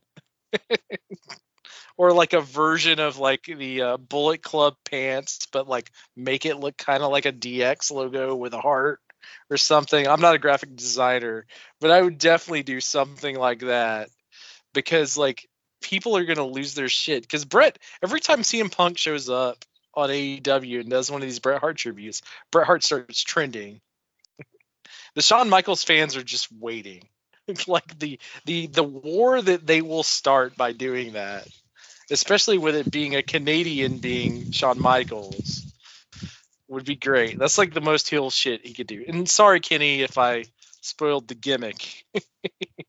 if you are planning on doing that, sorry if I. He's got to do the it. glasses. He's got to do everything, man. I want like exactly. 1996 on the verge of becoming DX Shawn Michaels obnoxious looking Shawn with like so much like reflectors on his fucking shit he could blind someone like Come out with a Chicago flag fucking stuffed in your nose and walk around like you're Frankenstein, like everything. I want all of it. I want Yep. the most annoying version of Kenny Omega I could have because then him and CM Punk seems like a real feud. And then he gets in the ring and you're like, oh fuck, I forgot that Kenny Omega can fucking go. yeah right? I'm down That'll be can Jay. White Yeah. can can we have Jay White be his uh his Triple H for the hell of it Yeah, sure. Why not? Alright. Did Kenny ever actually relinquish leadership of the Bullet Club? I think he just left, right? Did he ever get a formal beatdown? I know like Gato kind of turned on. See, I don't no remember. I don't think so No, there. Yeah. w- Wait, wait, wait. Well, there was, but it was from. Remember, it went nowhere. It was when Tama Tonga and Tonga Loa just beat the shit out of Kenny, Cody, and the Bucks in New Japan. After whatever happened, I don't remember what happened in the match, but they just and they all kicked him out of the Bullet Club. I thought that happened, Oh, didn't it? I mm, maybe. It's been a long That time. seems Sorry about that. Yeah, that was well. That was like that was like three or four years ago at this point. So without diving back in the archives, uh, that has been a very long time ago. And even then, we weren't talking about that. We were talking about where they're gonna go, because Ga- Gedo just had to literally write them off because the contract was up in the air until the day they signed. Because they had offers from New Japan, creating a new company with AEW or WWE during that time period because there was thoughts that Kenny Omega was going to show up at the fucking Royal Rumble. Yeah. So good times. Go back and listen to our archives. It's pretty good. we Good cover shit. all of that. All right, so the next match, yeah, just like I said, wrapping it up. Great match with Punk and Dustin. Um, you know, I'm glad they hugged at the end of it, and I liked the stare down also when Hangman Page came out. They're definitely now that I guess since Page and uh, it looks like Cole are done with. We're going to be moving. It seems like double or nothing. Page against CM Punk for that title, and I just there's a good chance this influences my idea of what I think possibly the main event will be at Forbidden Door. Um, I think that you're alluding to it. Do we think that Punk's going to be the one to take the title from Adam Page at Double or Nothing? Because now it's like he comes out there, they stare at each other.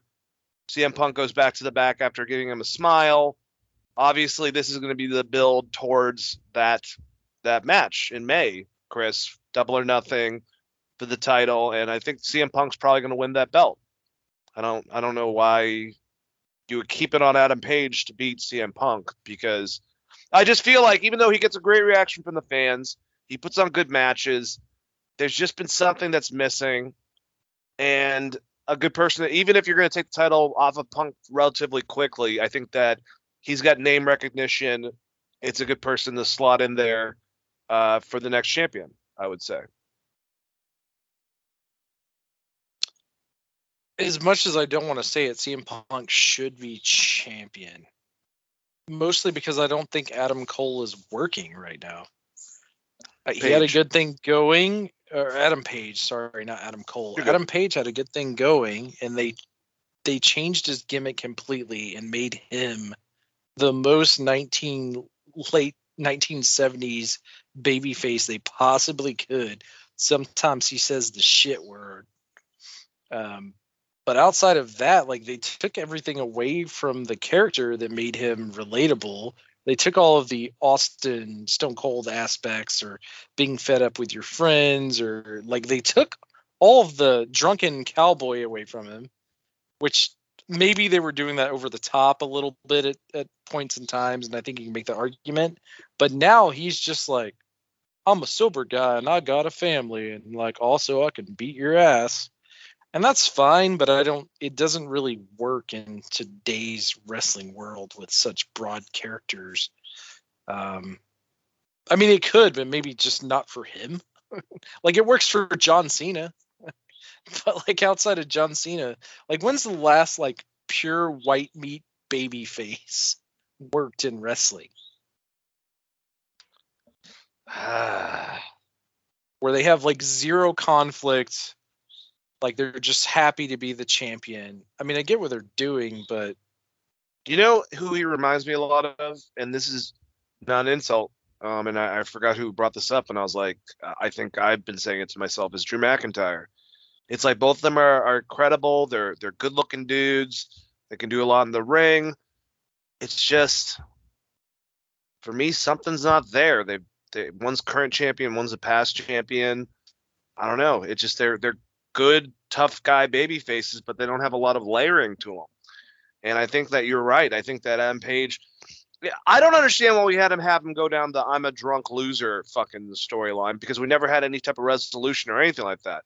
And then the guys like you know basically go in the audience and drinking other people's beers, which is really intelligent, uh, since you know that whole COVID thing and shit. Um, but you know, I, I I feel like he literally is millennial Stone Cold. Like he he's like the bar drinking cowboy guy that also has a sensitive side or some shit. I don't know. Like it's yeah. he's got a great It's- connection, but there's just something missing. Yeah, like all it takes is one promo for it and be like, I stopped drinking because I had a kid. And then give you a reason why. And like now all I care about is making the most money possible as the champion. And like I want to defeat all these people that are evil, that are terrible people that are bad influence to my children. It's a, like it's a, it's a John Cena promo. Just do the John Cena promo. And it probably would have been fine, but they didn't do that. They were just like, no, he's going against this guy and it's unfortunate for him because he didn't get the immediate Kenny Omega setup that they probably had built to for a long time because Kenny was just so broken down um, at Yeah. that point. So I, I mean, but right now they're just like everyone wanted him to be champ. He's had great matches and will continue to have great matches, but the character itself is literally just him being a dumbass babyface. He's doing Dusty Rhodes, but without the promos.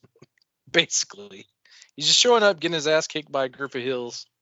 Then, like, he ends up getting a one-on-one match eventually, and then wins.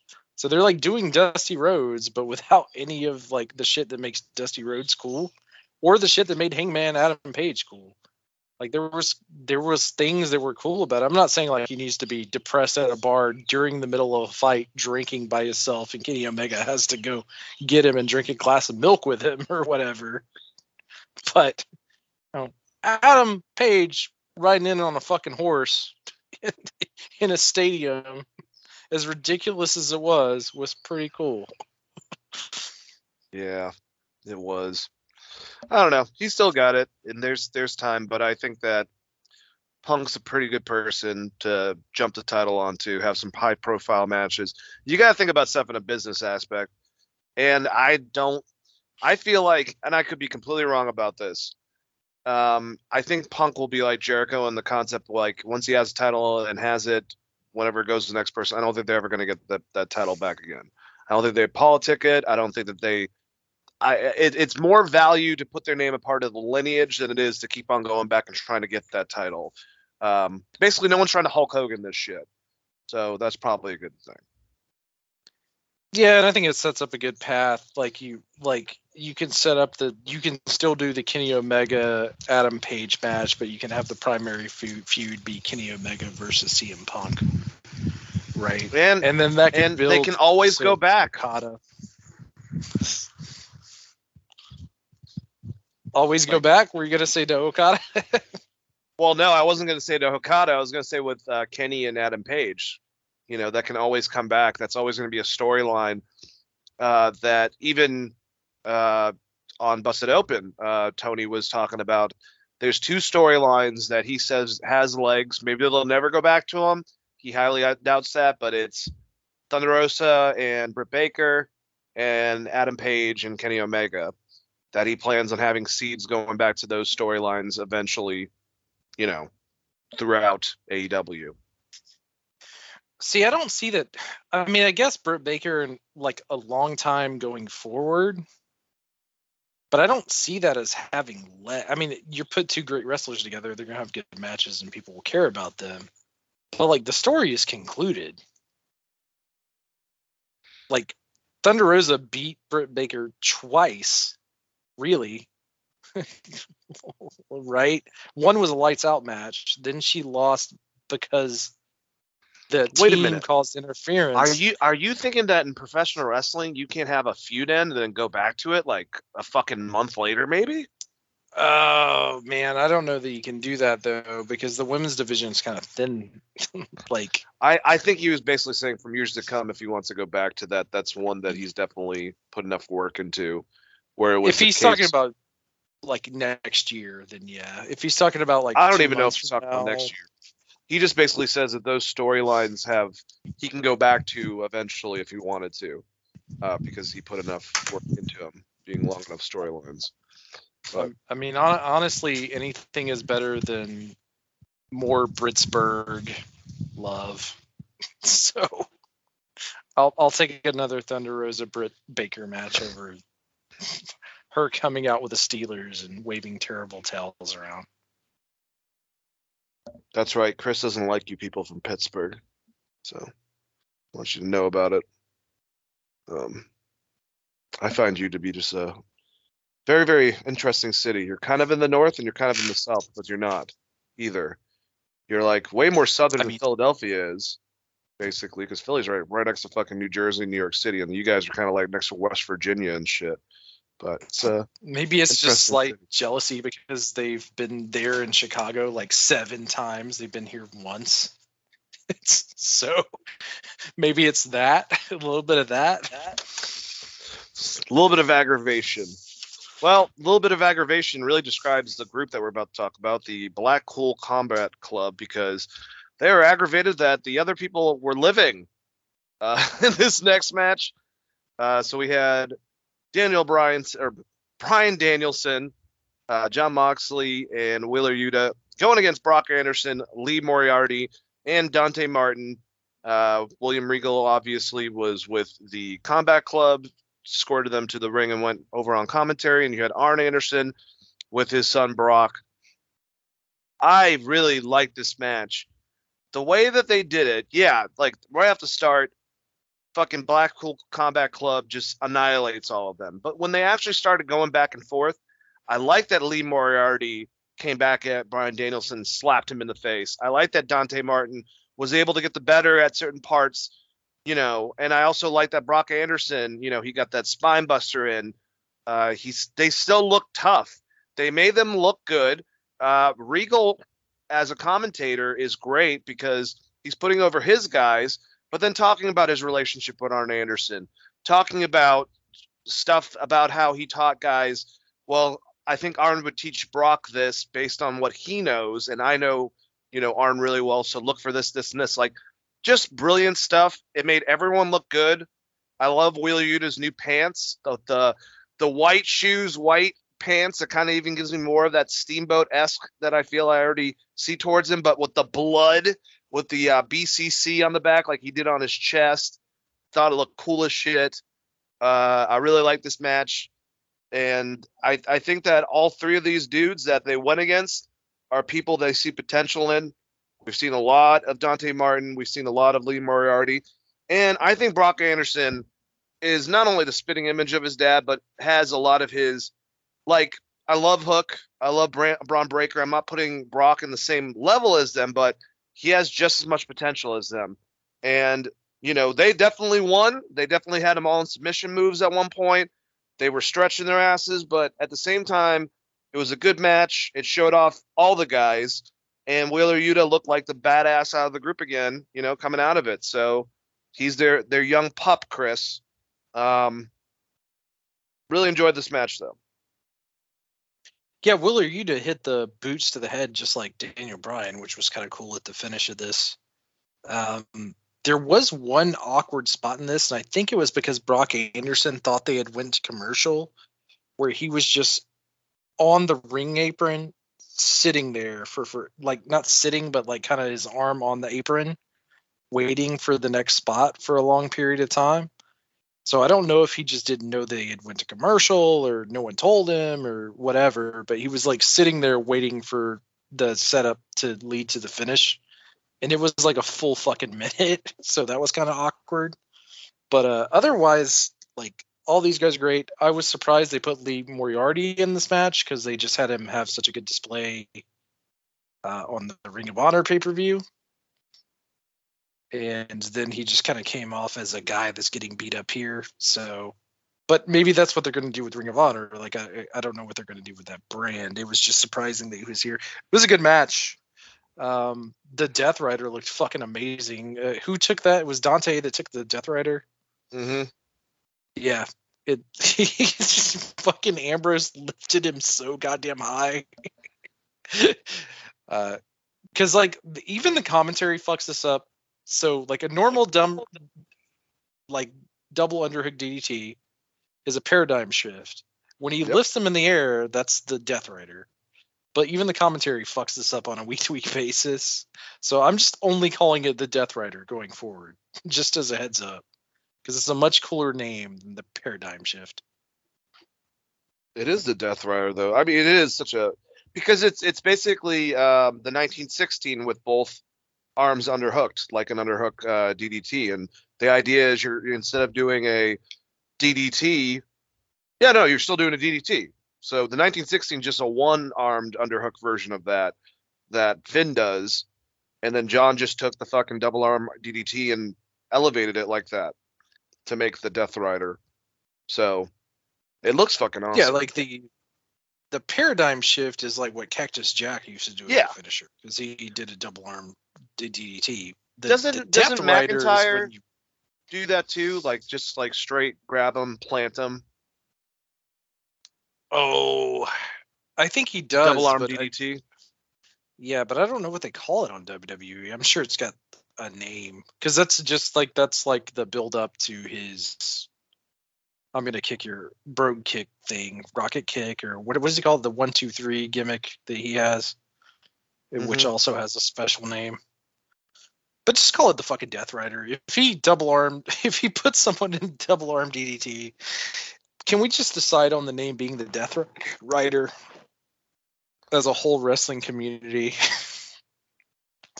Yeah, no kidding. Um, I also want to say that I hope Darius Martin's okay because he was injured. He came back recently. They had a good tag team match with the two of them. Was it against the Young Bucks? I can't remember who they won against, but they made a big deal of that. And now Dante is he has a match coming up next week as a singles match, and he apparently had a singles match on one of the uh, the dark shows on YouTube. Like I hope Darius is, didn't re-injure himself or whatever, but um, I found that weird that he's kind of been out of it, and someone pointed that out.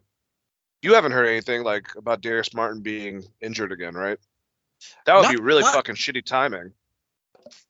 Not him being injured, but like uh his his brother has such good momentum. If he's like not a hundred percent, maybe it's better to just keep him off for a little bit. Because that tech division's so stacked anyways. Maybe it's just one of those kind of things. That's a Um, good point. better for him to have another surprise like a couple of like a like a month from now keep him off TV. Then you can have another surprise, like and my tag team partner, and then you know the brothers come out together or something. feel like you could do something like that. Um, the big thing is they they're gonna need a win. you know, like No kidding. uh, um, as a tag team, and it, it can't be on dark. It's got to be on TV, and they should beat somebody like upper tier, like maybe Jungle Express. Get a win there. Get a babyface versus babyface. They show respect at the end of the match. Um, you can't really have them beat the Bucks or Undisputed Error. I'm just gonna call them the Undisputed Error because I don't know what else to call them at this point. Oh, well, remember now they're the undisputed elite. Like that doesn't sound like a terrible fucking name. But isn't that the combination of the two? so what Oh yeah, just- now no, technically yeah, you're right. Okay, yeah, so they're they they are the undisputed era. yeah. There's Fuck, fuck the revival, am I right? Uh, fuck the revival.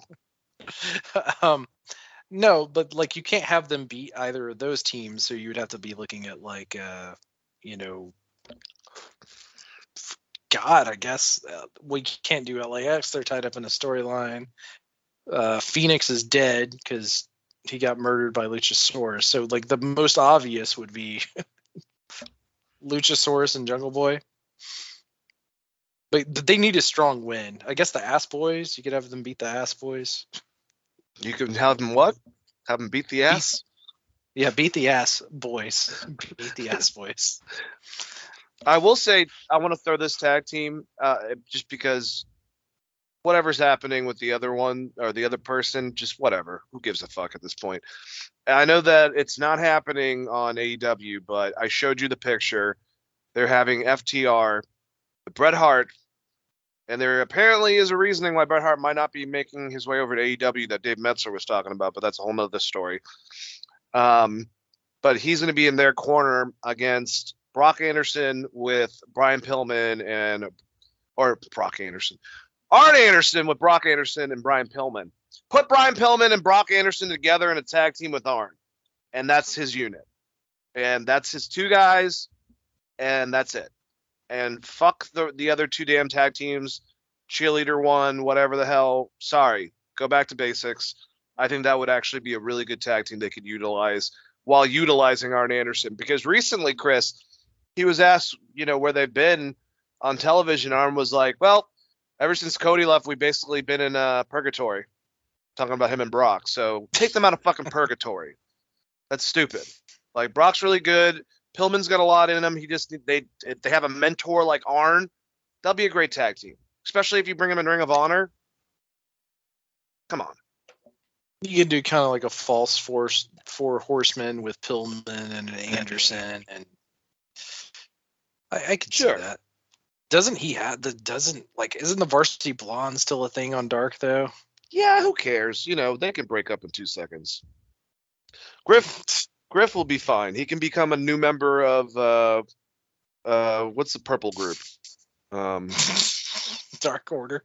there you go. There you go. The Griff Garrison. purple- And and what's her name is definitely gonna be the Luna Vachon for uh for uh Aleister Black's group. Uh so Man, there you go. she's been selling that eye for so long. Meanwhile, It's, like it's too bad she can't sell in the ring. that well. died and Oh yeah, Oh Pentagon's God. literally died and came back to life while she's selling this eye. like, Ugh. Well, maybe it was red mist instead of black mist. I don't know. Uh, uh, I don't know. Did he shoot a dagger out of his like a Mortal Kombat fatality? It's like Wolverine or not Wolverine, Scorpion out of his ass. yes. Get over here! Ripped her fucking eye out and shit. I I don't remember seeing that happen, but I only have to assume that that is what has happened.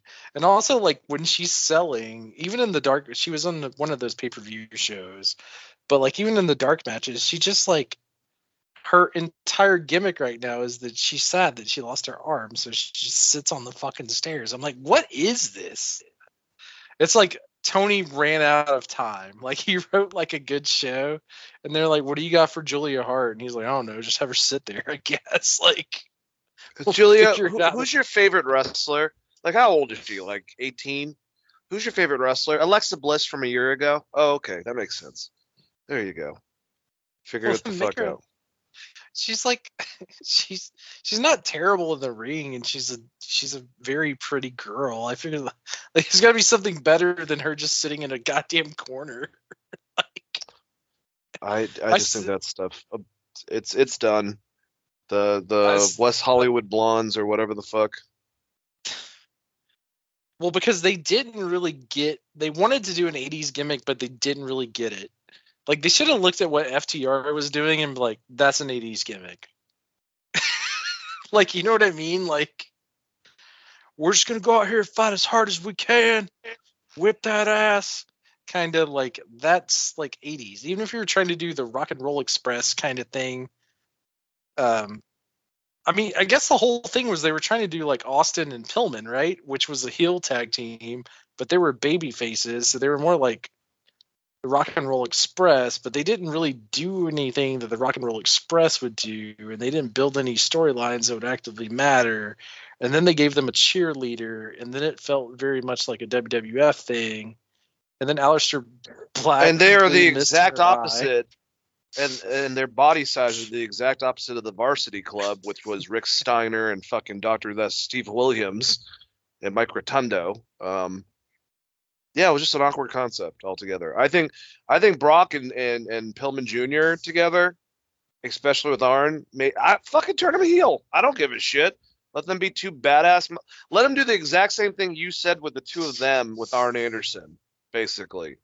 I mean, of- Arn's already a heel, anyways. He's out here being armed Anderson. Last good promo we had. This guy's Glock, man. Fucking, he won't fucking know. All right, uh, let's keep on going. Uh, we got Wardlow and the Butcher. Did you know that Wardlow was gonna win this match, Chris, when they first said it? Uh, I mean, I love that they kind of had like. It's funny because they're taking him out like they did when Kane. I don't remember what time frame that was, but where they had like them kind of like he was Hannibal Lecter come into the ring and shit like that. Um, Yeah. but it also gave me like a Goldberg feel because everyone was going Wardlow, and they had him from the back with all these security guards, except for Goldberg needs to be protected by these security guards apparently, while Wardlow needs them to protect him from everyone fucking else basically. So cool look. Uh, you know, I've I've been saying this, man. That's another guy that I think that if he didn't have a bad track record or a stupid, you know, tag team, the Butcher looks Andy Williams looks like a badass. He really does. But Wardlow won, and I also enjoyed MJF up on the uh, balcony area being a chicken shit heel. Him and Shawn Spears were hilarious, throwing popcorn at people. Shawn just like pegging people and smiling, and finally fucking MJF just grabs the whole bag and throws it at someone in anger. Like, thought that was great, and then he got escorted the hell out of there. It was uh, basically that was how they're gonna do it. But Wardlow, I feel like, is closer to getting his hands around MJF's throat, and I think that's all that matters, Chris. So Bryan Alvarez and Dave Meltzer made a good point of like, how did he get into his ring gear while handcuffed? And you have to assume they that they took the didn't of handcuffs off of him. But like last time he showed up in an arena, he definitely beat the same six security guards' asses. So it's kind of like one of those weird wrestling things. It was like, oh, I just guess he, he appeared there. Uh, it's just like, like it's not anything to take seriously, and sh- it didn't detract from the show at all. But after it was pointed out, I was like, how did he get into those handcuffs? That is weird. Um, coming out in his ring gear. Uh, so maybe just come out in the suit next time. Just wrestle in the suit. I don't think it would affect your wrestling ability that much. But uh, like the problem with Wardlow right now is that he's actually out here trying to have matches like he had with Cody Rhodes, and he's had good matches in the past. But people have started seeing him as like Goldberg Ryback. Like we just want to see the power bomb, dude. Just get to the fucking power bomb spot. Dude, he power that's bombed that big motherfucker like four times. Which Butcher's shout not out a small dude. shout out to the butcher for going up fucking light for all of Yeah. those and landing the same exact way four times in a row. Like shout out. like this is a big ass man. And I think you're 100% right. I, I they missed the boat on the butcher. And like they're going to look back in time on this in the same way as like see, we all told you that um uh Luke Harper would have been would be great anywhere else. It's to happen to AEW with the Butcher because if he goes anywhere else and anyone that knows anything about wrestling can book him, he looks so individual, especially when he had the monocle and shit. Like if you just make that guy a big monster by himself, like his indiv- like the way he looks and his size and the way he's able to move in the ring, he could be a star by himself. Yeah, you Absolutely. put him with a promo guy, like I I don't know what his promos sound like. I'm, I mean, he's been on stage for years, so I'm assuming they're probably fine. You could do something with it, but you could make that guy complete. If you put, if you sent that guy to fucking Japan with a fucking monocle in his eye, and he just starts demolishing fuckers, you could make him a huge star in New Japan. Like they made Prince Albert a huge star in New Japan.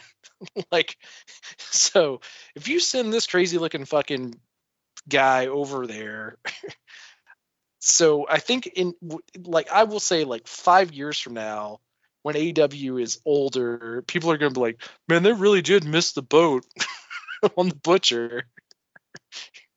We're gonna look I back. you're go, right. Yeah, yeah, they did. Because he's he he looks so unique. He works really well in the ring.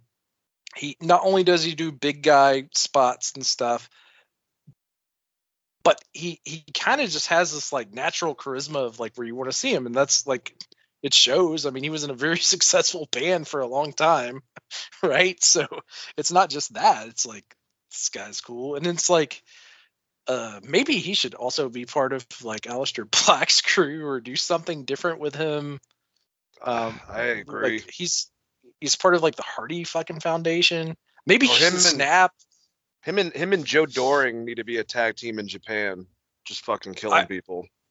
I've said that before. We've I've talked about this before. That would be such a badass tag team. One with a goddamn cowboy hat, one with a monocle on. Let's go. That'd be amazing. Yeah, dude. Let them go against my other fucking favorite fantasy tag team of Bron Breakker and Josh Alexander, the new Steiner brothers. Rough, rough motherfucker. Could you imagine like Joe Doering and uh, the butcher getting a car together, and the butcher's like driving, he puts on some music, and it's just like super hard ass metal. Joe Doering's like fuck all that shit, and he's like drinking out of red solo cup and like turns on Garth Brooks. I would hope that he put on some like you know Merle Haggard or some shit like that. Like, you, you know what I mean? Like Yeah. just some. You but know I, what I I, mean? what Like saying. Yeah, uh, I, it's like the is Butcher wearing the monocle? in- Yes, the entire time. Okay, well I'm down for that completely. Um, and, and then they're just yeah. like that's the one thing that AEW is missing from their tag division is the hosses. They they don't have the big hoss team. If they get like a like a, a real Steiner's type team or like a and I thought they were gonna do that with Team Taz, but that's not Cage gonna happen at this point. yeah, Um, if they could get like a real big ass hoss team like that, that just starts running through little people like the Young Bucks and well, pretty much that entire tag division. um, that could be of the- like a million dollar idea. one of the closest things I see to that is on uh, NWA, and that's uh, Parrow and and uh, Odinson. The end, they look like Legion of Doom, just new age basically, and they were really popular in all Japan before they came to NWA, but they they, they don't have that anymore. I mean, it's kind of like, and it's not even their fault. What was it? The Ascension. Was that the name of the team from NXT, Chris? That Yeah, had like but they went to WWE and after acting very Legion of Doom ish in a, in a in a positive way, Vince wanted them to basically just go out there and talk shit about Legion of Doom in order to get them over, which makes no sense whatsoever. And then a lot of the other teams that were like that kind of just I think it was kind of like now basically now's a good time to see a new de- demolition Legion of Doom or even like you're saying like a Steiner brothers two big fucking guys that are athletic as shit, beating the shit out of and suplexing motherfuckers until they're no more, until they're done.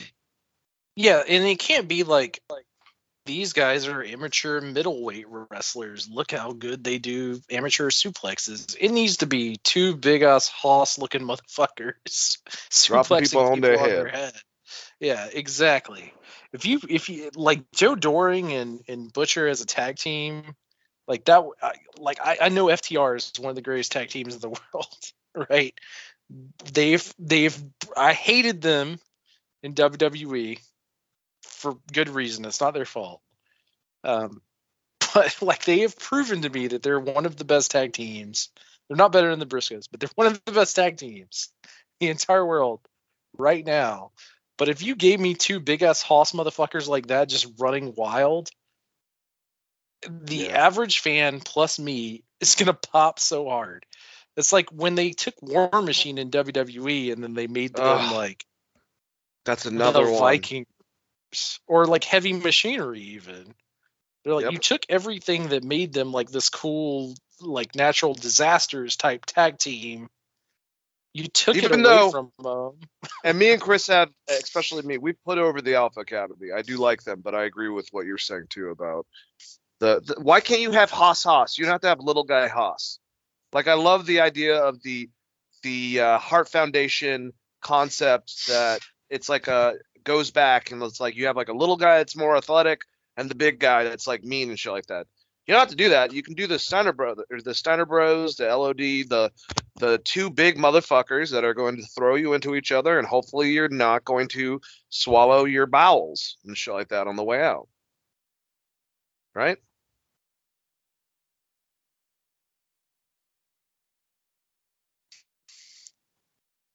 Right, right. And I mean like you can you can book them as heels or you can book them as baby faces. So like, you know, if you have if you decide the young bucks are going to be baby faces, then you just have them start murdering people for no reason. And now you have like a situation where it's like these little guys have to get the upper hand. Like they have to use their speed. Like it's it's just a, it's such a classic story. I mean, that's why LOD and the Steiners worked so well for so long it's good to have that kind of thing in your tag. I'd even And- I'd even put the Dudleys in there as kind of an idea of that too. yeah, I mean, because they're they were way more old school than like what the Hardys and Edge and Christian and uh, were doing. I mean, I w- y- y- you could also throw New Age Outlaws in there, just size wise and stuff. But um, but yeah, like it's it's good to have. Like, it's good to have a hoss ass tag team that's just fucking murdering people, especially if you're not using half these tag teams. Um, and then it sets up those weird kind of situations where like you have like Lucha Express, right? And let's say it's Joe Doering and Butcher, right? In, in, in on the opposing team. Well, they have like Jungle Jack Perry running all around and doing all these moves and stuff, and then you get the big stand-up spot uh, where you get you know Luchasaurus versus like the Butcher. So you can always have that one big giant moment, even if you have one of those odd tag teams where it's a smaller guy and a big guy. Or you can have like the Young Bucks. They have to use their speed the entire time. Like there's lots of stories that you can tell with that, and you can always have a simple match. It works great. Road Warriors did it for years. One of the greatest tag teams of all time. Steiners did it for years. One of the greatest tag teams of all time. It it it should be like dummy proof at this point. Um, but wrestling's not like fans want to see. Well, I say fans want to see these, uh, all of the spots in these tag matches, but then you look at what this Wardlow match was, and really what they want to see is big men slapping meat and throwing power bombs. So I don't know. Yeah. I don't know. We'll we'll figure it out, but I, I agree with you. I do hope to see eventually some type of new iteration on either. Actually, I'll just say on AEW because they get tag team wrestling. Um, I don't want to see it get washed to shit like they've done multiple times now in WWE. But a team of two big guys is successful to a larger level like that. Uh, next, we had a a qualifier match. We're getting closer to the May Owen Hart tournament. So basically, all these qualified tournaments just means that the tournament's longer and bigger. We're just not going to pretend these are actually a part of the brackets, even though they are technically. whatever. I guess technically we don't know the order in which all these people will be going, but same time, it's interesting way of doing things. Um, maybe we, uh, Chris, has there ever been like a qualifier for a tournament style concept that you can remember of? WWE used to do it with King of the Ring, right? They would have did? qualifiers on Monday Night Raw, especially like in the let's say mid 2000s. Well, maybe. Yeah, I, I, I don't know. I'm sure it's happened before. It just seems kind of strange at the same time too. But I will say this was an excellent match between Jungle Boy, who was obviously one of the tag champions in AEW, going against Kyle O'Reilly, part of Red Dragon, part of uh, the the uh, elite or the the whatever elite, you know, um, the undisputed elite. But uh, this is a really good match. You know, I kind of went into this only because Kyle's Canadian, thinking that Kyle's probably going to win this, and I was right. And I don't know if it's because he's Canadian, but it was a good match. Um, really fast paced. I mean, uh, right off the the bat, we had like O'Reilly countering Jungle Boy doing a springboard uh, arm drag. Uh, and, and and putting it into a cross arm breaker, so it was going to be very fast, but lots of submissions. One thing I will say, especially since O'Reilly no sold it, and I like Kyle O'Reilly a lot, and I like Jungle Boy a lot.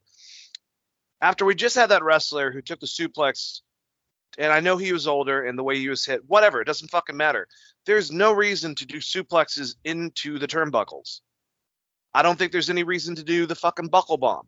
I don't think someone going backwards personally should be going into the damn turnbuckles, especially a suplex. So since the the the the amount of of speed, I, I just don't think it's a smart move. And not only that, he no sold it and got the fuck up to the top rope to do a a, springboard arm drag.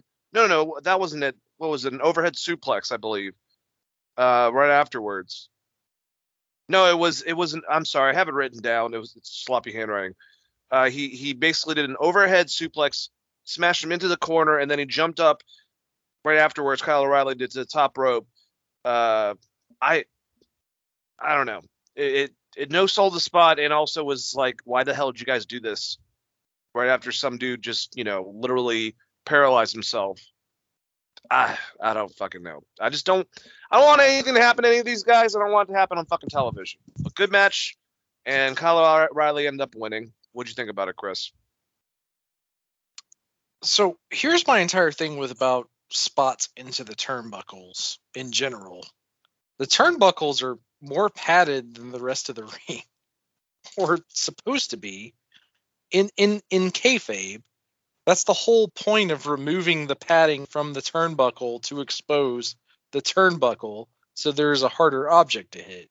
So if you're gonna do it, why would you not remove the turnbuckle pad first and then set it up and then do a spot off of it? I tend to agree with you because if you're taking like a power bomb, you can't take like one, you're not in control of your body. You're just going to land in a flat back bump, essentially. But if you're landing in the corner, all of the control is on the person giving it to you, um, which we saw with Sting and, in a few other occasions. Like you have no control over your own body other than putting your arms out and breathing out as you land. Um, so I, I think it's kind of a dumb spot because I don't understand how that's going to do. Even in wrestling terms, I don't understand how that's going to do more damage to you unless you remove the turnbuckle pad. Do you know what I'm saying? I completely understand what you're saying. I mean, that's that's even more of a logical way of doing it. But it was just so like reckless, and he just no sold it, so it was like kind of pointless to begin with. Pop right back up, which I mean, that's that he's been doing that shit since NXT, and a lot of those guys do too. I kind of like seeing moves actually show some effect. But if even like you're saying, using the kayfabe concept, you would think that you would want to try to take off whatever turnbuckle you're trying to hit them into in order to knock them out. But like some guy literally gets belly to back suplex into that. You're doing a faster version of that basically. And he got paralyzed and you're going to do it like a week later. It was like just such a pointless thing to do. It's not on pay per view. This is a qualifier match for a fucking tournament. Not even actually a tournament. You're talking about like where they did like kind of a snap suplex spot. I'm trying to remember the spot you're talking about. Like uh, the, you're talking about the lower turnbuckles. Yeah. Yeah, I, I mean, pretty much a company, at least one show a week, someone does that snap suplex spot. It's stupid. And I just think it it kind of looks like shit, honestly, because you, you're basically bracing themselves against, like, even in the kayfabe term, maybe uh, Jim Cornette's probably the only person in the entire world that would agree with me on this, but you're throwing them into padding versus dropping them onto a hard mat. So it doesn't, it's not doing anything for you, really it's kind of why I hate like when you slam someone's head into the turnbuckle 10 times and it's not exposed. It's like there's so many other parts of the ring you could use to fuck that person up. Uh, but yeah, it is a reckless spot because you can't control your body. You're just going into it. And I mean, like Kenny Omega and Okada, like a, a lot of the greats are guilty of this. Seth Rollins does oh yeah. uh, that short short suplex into the buckles. Um, doesn't Sasha Banks? She does like a, or I don't know if she still does, but I think she used to do like a fisherman into the bottom turnbuckles, like a short fisherman suplex into the bottom turnbuckles.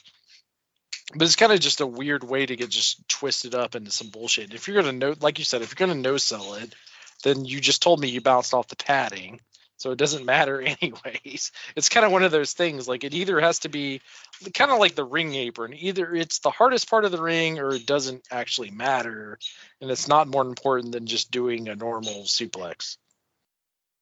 Yeah. I agree.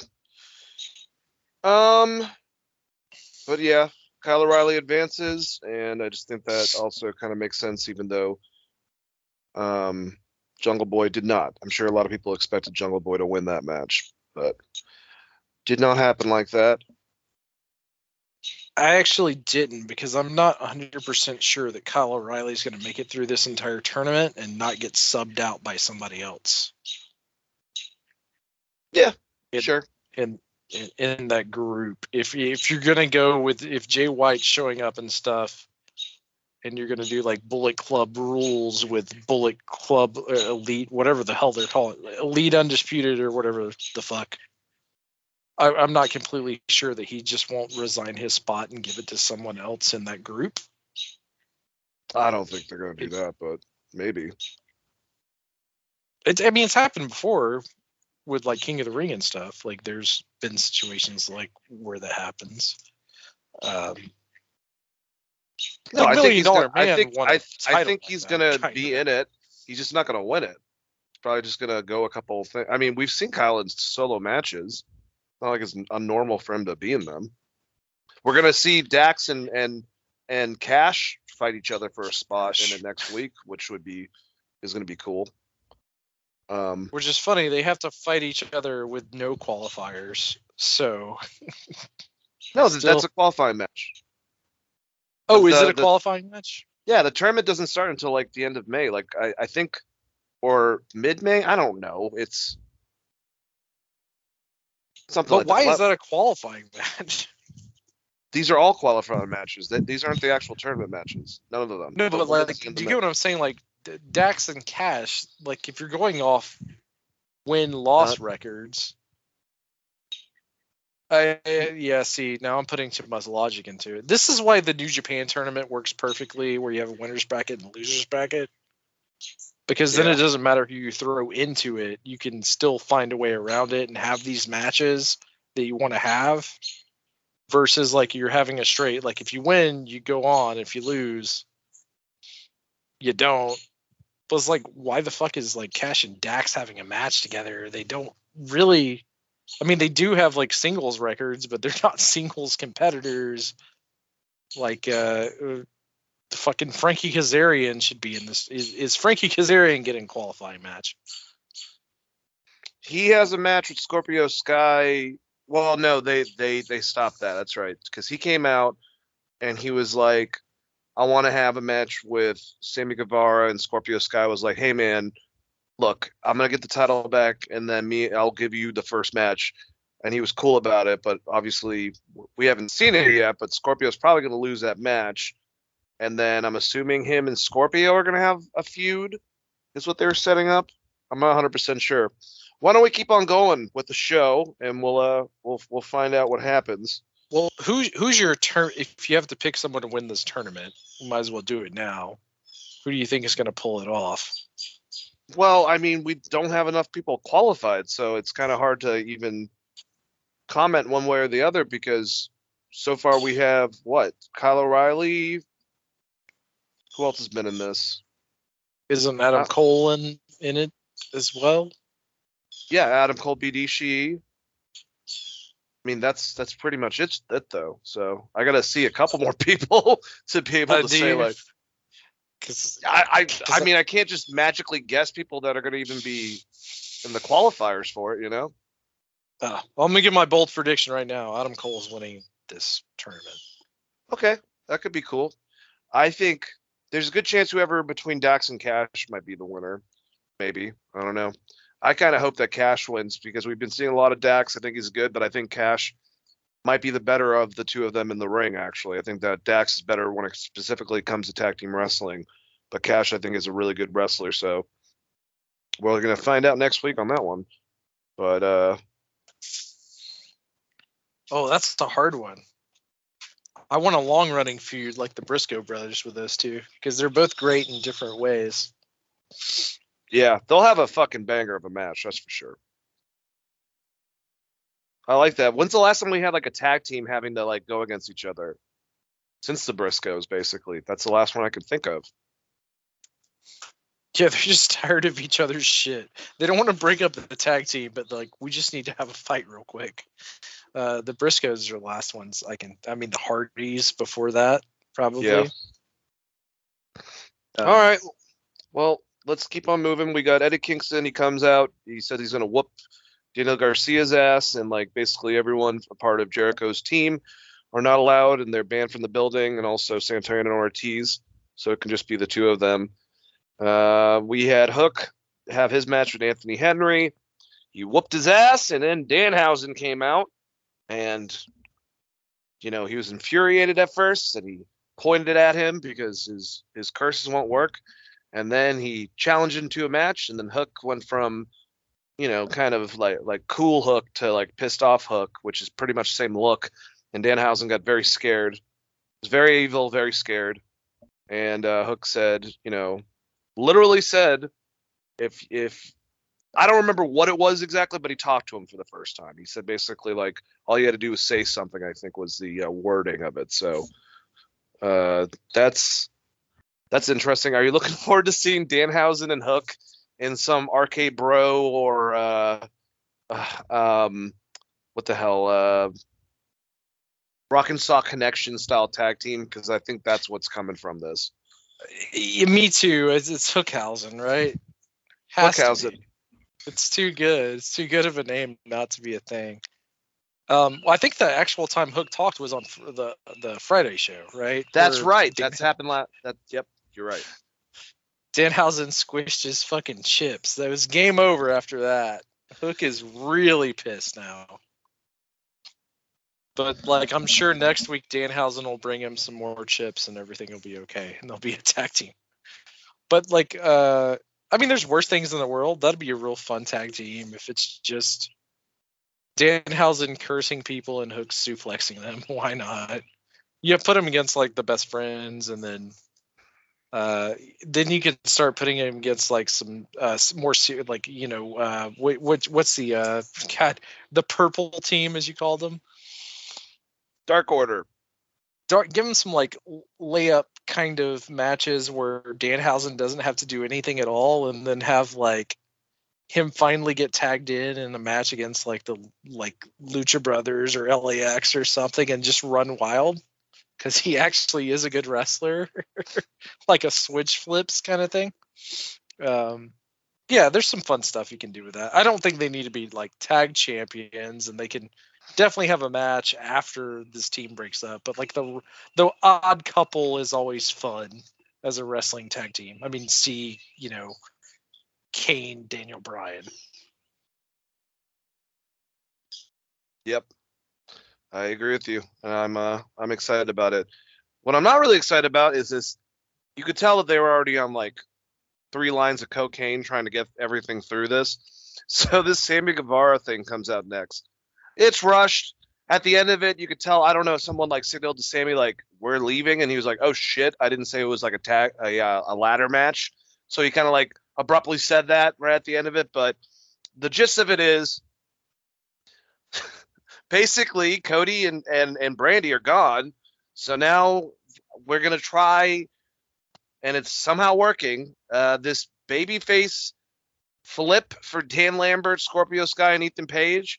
Dan Lambert and, and Ethan Page should not be anywhere near like Scorpio Sky. It makes sense because he's a great babyface. We didn't really know why he turned him heel, but with the other two, they're great heels, but now they have such an overbearing couple to go after. Now that Brandi and Cody are gone, that they completely flip fucking roles.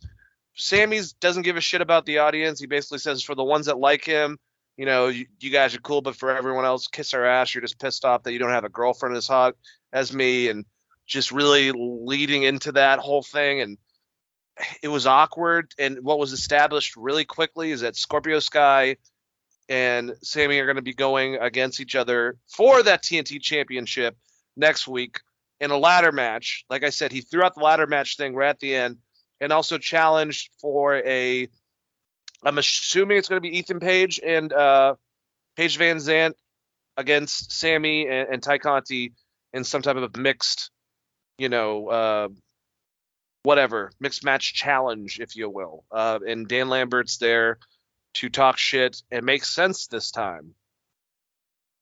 If you have Dan Lambert there, why the like? Why are you trying to? I don't know. There's so much this I just don't get.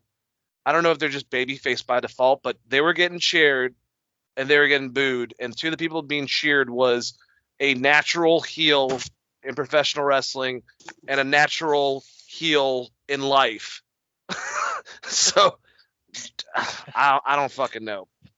I don't know. Dan Dan Lambert was like talking about like how Tay Conti eats ass or something in this promo at one point, but they were getting cheered. I'm I'm so confused by all of this. What did he say about like he said that like they're gonna screw you more so than you than your girlfriend wishes she did on like a nightly Pound, basis. pound you harder, yeah. They're gonna come if you don't if you don't accept this match. These two guys are gonna come in there and pound you harder than your girlfriend's ever been pounded or something. I'm like, wow, this is where we're at. My nieces watch this show. Thanks, bud. Like I'm not trying to be that guy, but like, was that fucking like? There's a way to get heel heat, you know, like uh Anyways, Dan Lambert like maybe taking it a little bit over the line. Not as much as when Jake the Snake made out with that chick that was knocked out or whatever the fuck that or was. Or MJF saying that he was gonna crucify Wardlow over the cross. Um, Oh, that was just funny because he was Jewish. So it, like I, that one didn't offend me as much. okay, well, Uh, pick and choose what you're offended by, bro. We went through the Attitude Era for Christ's sakes. Grandpa. I mean, like you know, like sex and maybe rape.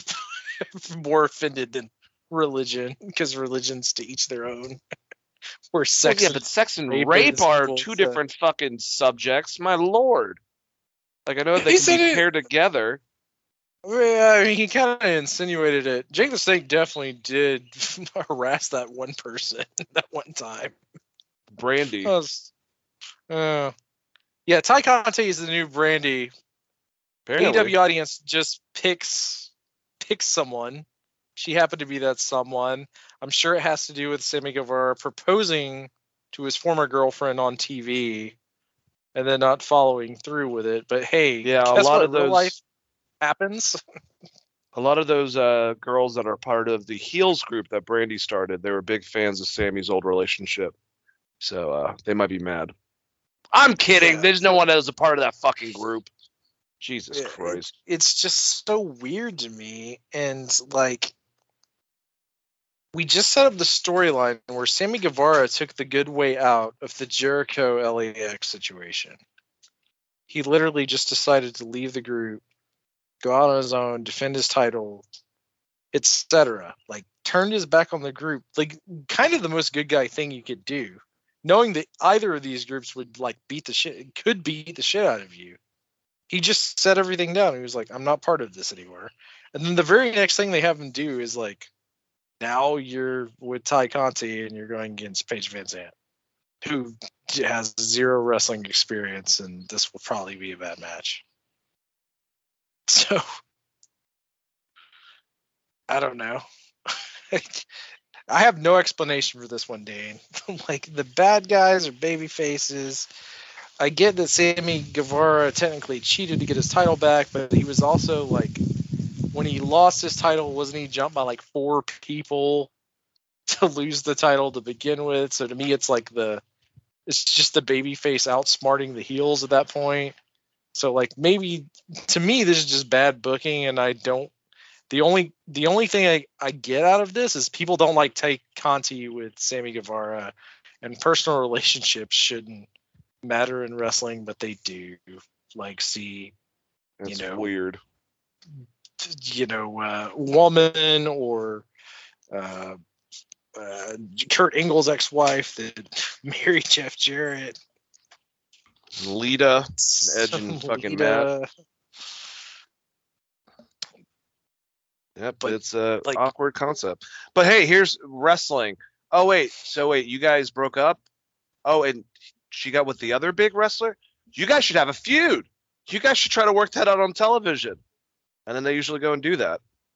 And uh, thank God Yeah, no see, one's like, getting killed. People are, yeah, people are like much softer than they used to be. Though they used to just go out and beat the shit out of each other. do you remember? Do you remember fucking?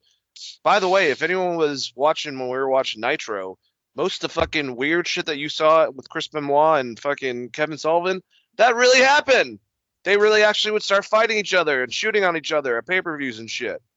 At Hog Wild, they beat the living fuck out of each other. Kevin Owens dunked Benoit's head in the toilet. That was cooperated, but it was great. Or So Ke- not Kevin, Kevin, Kevin Sullivan. Sorry, I said Kevin Owens. Kevin Sullivan dunked his head in the toilet and gave him a That- fleshy. So basically, what they need to do is get Sammy's ex girlfriend to be a part of the storyline, and then actually take Paige Van Zant's place in the tag match, and that will be perfect. No, I mean, why do we need an intergender tag match in AEW to begin with? Why is and if you're gonna do one, why is this the one? I don't why know. Why would you not do Adam Cole and Britt Baker versus Sammy Guevara and Tay Conti? Like two actual established wrestlers that know how to work in the ring. Yeah. Well, maybe they're just you know they're kind of limiting Paige for the amount of stuff she has to do in the ring by having her in a tag match. Um, I mean, they did that I'm with gonna have- Jade with uh, Shaquille O'Neal against Red Velvet and Cody. Yeah, yeah, but Red see, Velvet. Like Shaquille O'Neal is Shaquille O'Neal. Paige Van Zant is someone that has an OnlyFans page that got her ass kicked in every UFC match she's ever had. She is not Ronda Rousey. This is not one of these things are not like the other. It's not a UFC star that you can bring in and be like, this person's a bad. If they brought in fucking Amanda Nunes to do this like story, I would be like, okay, that makes sense because she's an ass. I. I, I look. She's been more bare knuckle than she is UFC, so I don't know enough of her track record to be able to say one way or the other. But she's someone different that comes from a different, you know, place. She's known for being tough, so I wouldn't just label her completely down and out because she might have lost in UFC. But I don't think either one of us know off the top of our head if that's true or not. You know what her standing Well, I, is. it, her, I know her MMA record was not great because she was on an episode of Ridiculousness, and I looked her up like a long time ago, and it was like, Well, I'm, I'm just saying, just like I- uh, Marina Shafir, like- they both have potential just from because look what they're fucking doing with Ronda Rousey and WWE still. Still, she's smiling and acting like a fucking idiot. She's instead of actually doing what these chicks are doing, uh, if even if though we haven't seen Paige in the ring, but Marina Shafir, like that wasn't a good match or wasn't the greatest match, but she looked tough. She looked like I'm gonna fucking kill you. I'm gonna annihilate you. If you're a UFC chick, you should be doing that. And WWE has her smiling, and now apparently she went to the same hairstylist as fucking Beth Phoenix. So yeah, but like Paige Van Zant's kind of the same thing. She's like smiling as part of America's top heel team, and she's there with her boyfriend, and then and then they drop this line, and this makes me super worried. They were like, it could be Ethan Page, it could be Scorpio Sky, or it could be another member of America's top team with Page versus Sammy and Ty. And I'm like, oh if my they give us god. Shivani specifically, yeah, they specifically dropped that line. I'm like, if we're gonna get two UFC fighters, you you guys need to call Brian Myers right now to try to get them in any kind of working shape. Or Josh Barnett, man. Someone. Holy fuck. Like, what's Rip Rogers doing? Call him. like, so call somebody. Terry Funk, get him out there. Get Terry and Dory out there.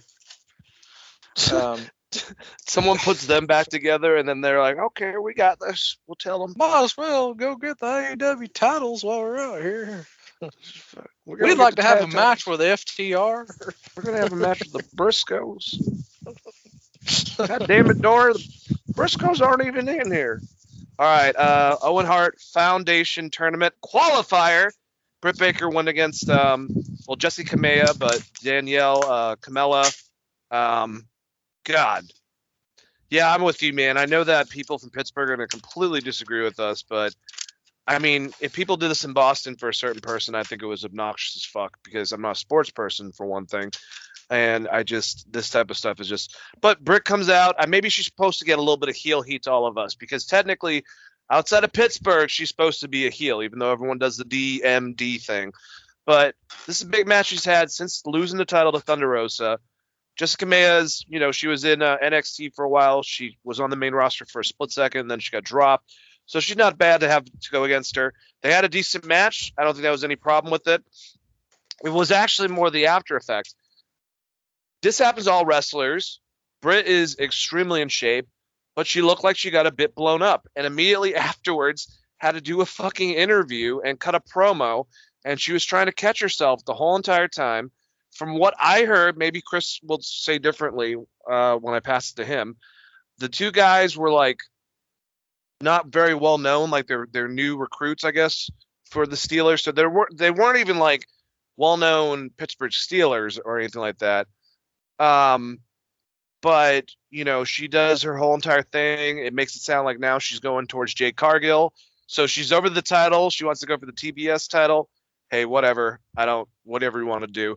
And I and I still like Britt, but you could just tell she had a a match that was very physical, or at least it, it, it you know she was she was blown up a bit, and um, at the end of it, the fucking the one dude decides that he's gonna try to like cut a promo, and he goes to say something, and both the other guy and her like look at him while they cut him off. Obviously, they cut the mic because he started talking, and then he hits the top of it, and it's like seeing if and like Britt's like, all right, come on, let's go. Like, what the fuck are you doing? So that was an interesting concept. Just give some random person a live mic. Remember when uh oh what the fuck is the name of the the the gentleman whose son uh played for the Lakers a couple years back, Chris, on uh Raw. That was one of the worst segments. LeVar Ball. Yes. I didn't did know if we're say about to one of the best things on TV ever, which was "Stay in Your Lane," which I still use to this day. But yes, that got really weird very quickly. God damn man. Yeah, but uh so so we had that, but I, I'm glad nothing like that happened. It was just it was a fine match. I would have liked to have seen her just come out, beat the shit out of someone real quick, and be able to cut a really great promo without Yeah, I mean it's not even her fault. She actually had like a what, an eight minute match, I would say, and then there was like, Here you go, here's the mic. Oh yeah, you haven't wrestled since the fucking match where you lost the belt like a month ago. But whatever. Uh, it's Britt Baker, but yeah, that uh, I don't know, man. Uh, city city love is really obnoxious, but I'm not a sports guy, so it's it's not i mean it's fine if you have like a section of players from the pittsburgh steelers holding britt baker signs when you make it a whole event that the entire show is based like the entire match is based around that's when it's annoying Like the Miz gets cheered when he's in Cleveland, Ohio, but he's they, they don't stop the entire show to alert you that he's from Cleveland, Ohio. Like we've already done this like twice with Britt. They do the same thing with CM Punk in Chicago. It's we get it. There there there are other fans that don't live in those states. And I get trying to build up wherever you're trying to run shows at, etc. But this isn't the territory days. And I don't know that we necessarily need britt like in specifically black and gold coming out with Pittsburgh Steelers every time they go to Pittsburgh. It, it's just kind of old. and then uh, the match itself was okay.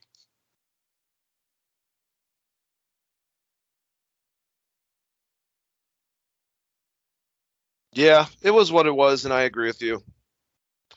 But they're still trying to make her like she's on a certain level. It's just weird because it did sound like she's now trying to go for the TBS title, right? She took some shots over at the baddie section, you know, um, making it a point to make fun of the fact that someone that she's beat is now in Jade's corner, as in Red Velvet, which they've never they haven't really explained that, but whatever. I mean, I can get over it with with WWE, but so she's is she scared of Thunder Rosa and she's going for the secondary title?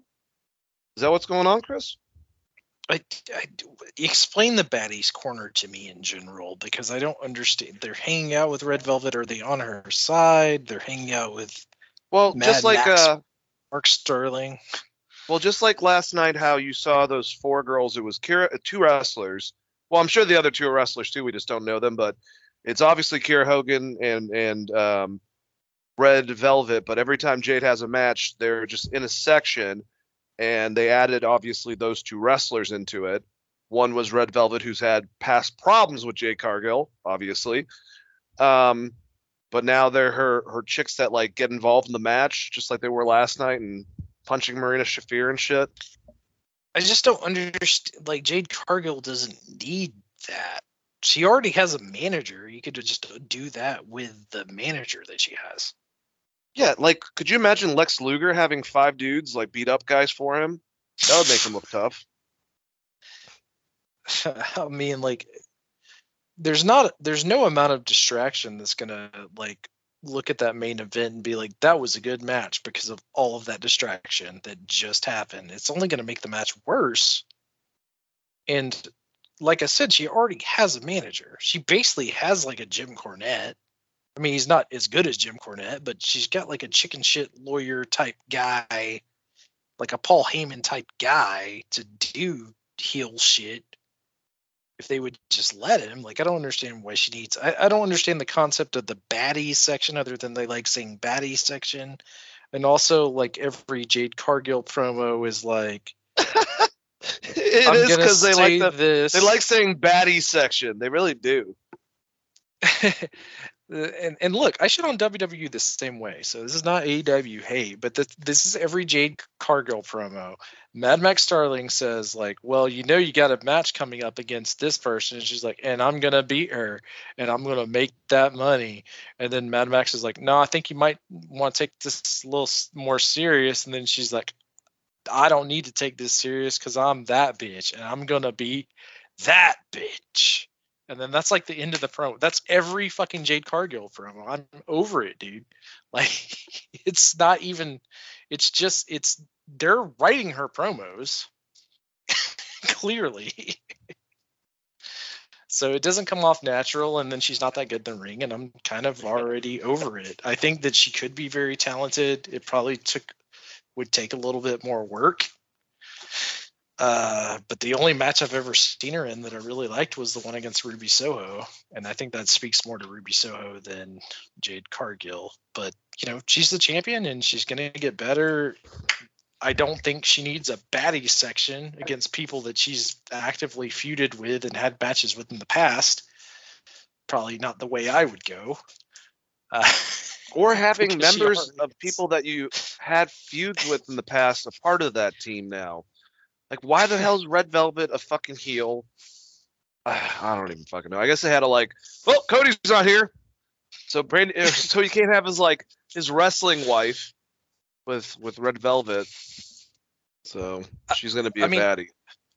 AEW should have taken like taken a page out of if you're gonna do this badass champion and have people follow her, they should have taken a page out of WWE's book and looked at what Paul Heyman is doing with Roman Reigns and be like, make there be a reason, make that person be unstoppable, book the matches kind of simple, and have you know Mad Mark Sterling do the fucking promos for her don't have him just like com- completely get shit on by her, by her every time they start doing a promo angle. I mean, it's funny. It's very 19 late 1980s WWF like manager type situation, but I don't I don't know if it works for Jade Cargill, who's supposed to be like kind of an unstoppable. I mean, I, she's supposed to be an unstoppable monster, right? I think so. Maybe I'm not she should 100% move sure. to Canada and hang out with Brock. Come back with a cowboy hat or something. God, You if know, they like- reproduce, those people would just like tear people in half, like a fucking Yeah, Jesus Christ. It- They're like the Viking it's- fucking it's- movie I watched last night. Jade Cargill has the potential to have really good matches, and I've seen her have good matches. Um, the promos I'm already over because it's just bitch, bitch, bitch, insert whoever is going to be the next week and insult Bad Mark Sterling or whatever the dude from the Major Wrestling Figures podcast that does the producing. that's like that's the entire promo. So I'm I'm just like I'm already tired of it. I want Bull Nakano to show up and whip that ass. That's what I'm saying. Where's Bull? Fight on Sun. Stop playing golf No. and come over here and have a match with the female Lex Luger. Um, Like if you're gonna bring Paige VanZant in as a legit ass whipper, how is she not looking at Jade Cargill and be like, "Let's go"? Like that. That's that's another situation though of like the blind leading the blind. You know what I'm saying? It's like they need them both. It, but you're right though in the situation of her being with her husband paired up. It's like who the fuck's gonna help each other in that scenario? You you got to put all the work on the other people. I think Jade's getting better. You know she has potential, but her being in there with a person that's less experienced than her. I mean, we'll just say it right now. Some of the stuff with her and uh, Marina Shafir was good, and some of it was sloppy as fuck. So and I'm actually not gonna blame it on Marina Shafir. like, I don't know. I think Jade Yeah. maybe gets too excited or something in certain spots. I, I don't know how to explain it, but that table spot looked nasty, and I'm glad no one got hurt on that. And that was all Jade.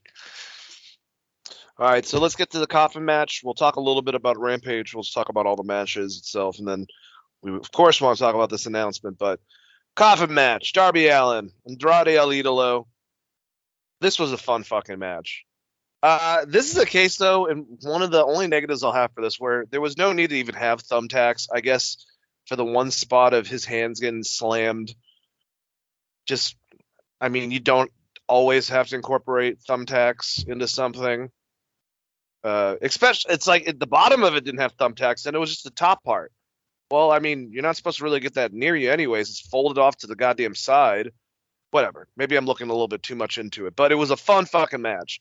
Uh, yeah, this one of the spots you've seen him do it in TNA, see him do it in WCW. The part where Sting is a looks like a fan with the Sting mask on, and then takes off the Sting mask to reveal Sting. Crazy as shit. Uh, well, that wasn't crazy as shit. What he did afterwards. Look, god dang, man. When it comes to bump cards, and someone's in their 60s, and they've already apparently put all the fucking, you know, little check marks off on it. The second balcony dive I've seen Sting do now in the last month and a half. Bro, all I'm saying is it's a random ass dynamite in Pittsburgh.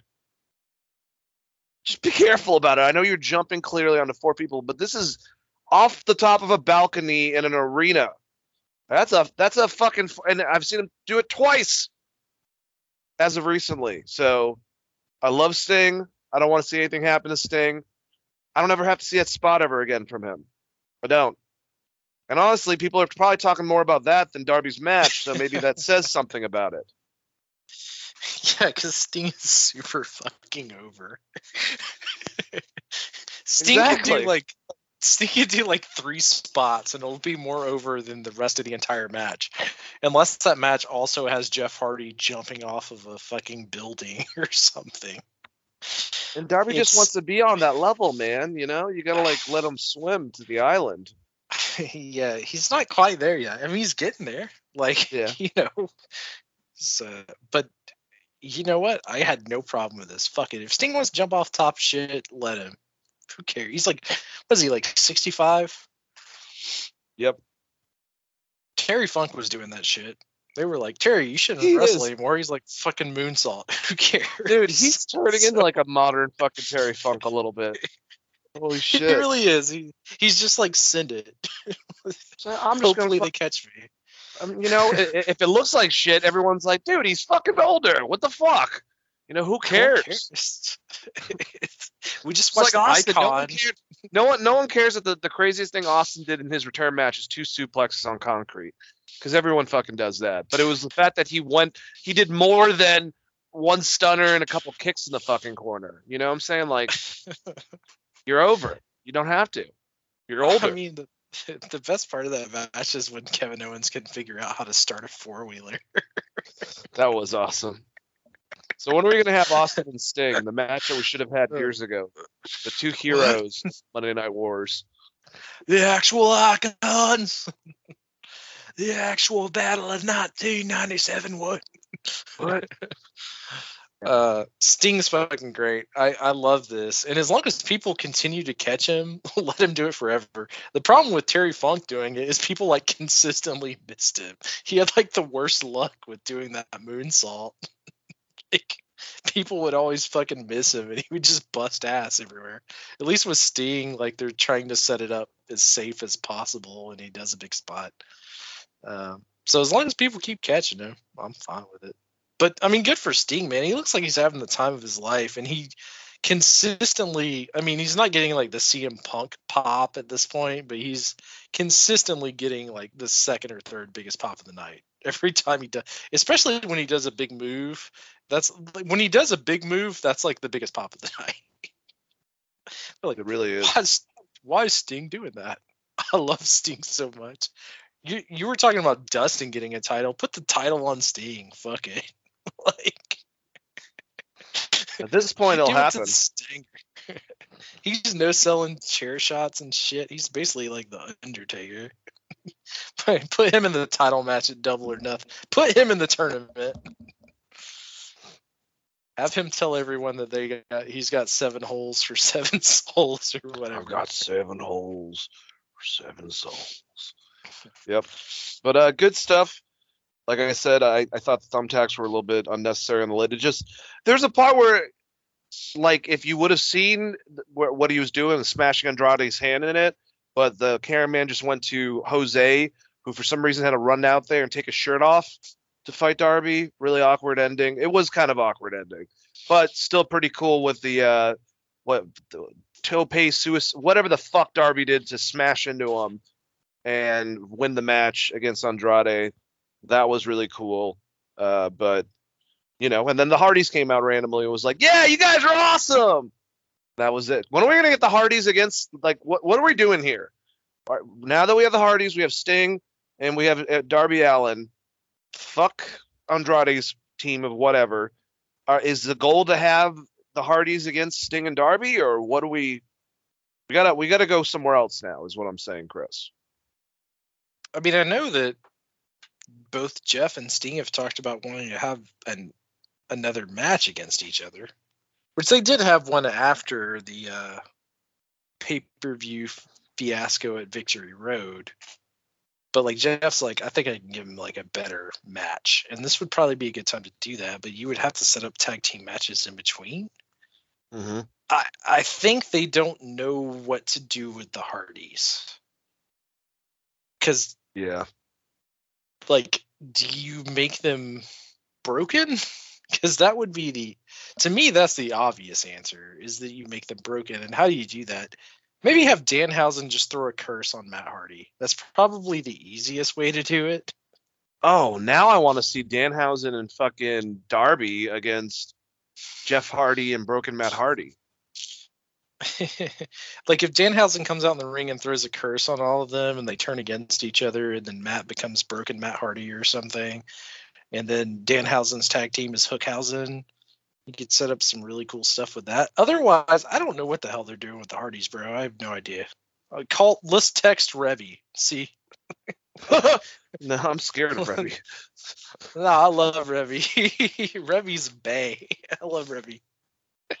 She's ride or die. I love Reby Hardy. Text her, see what's going on.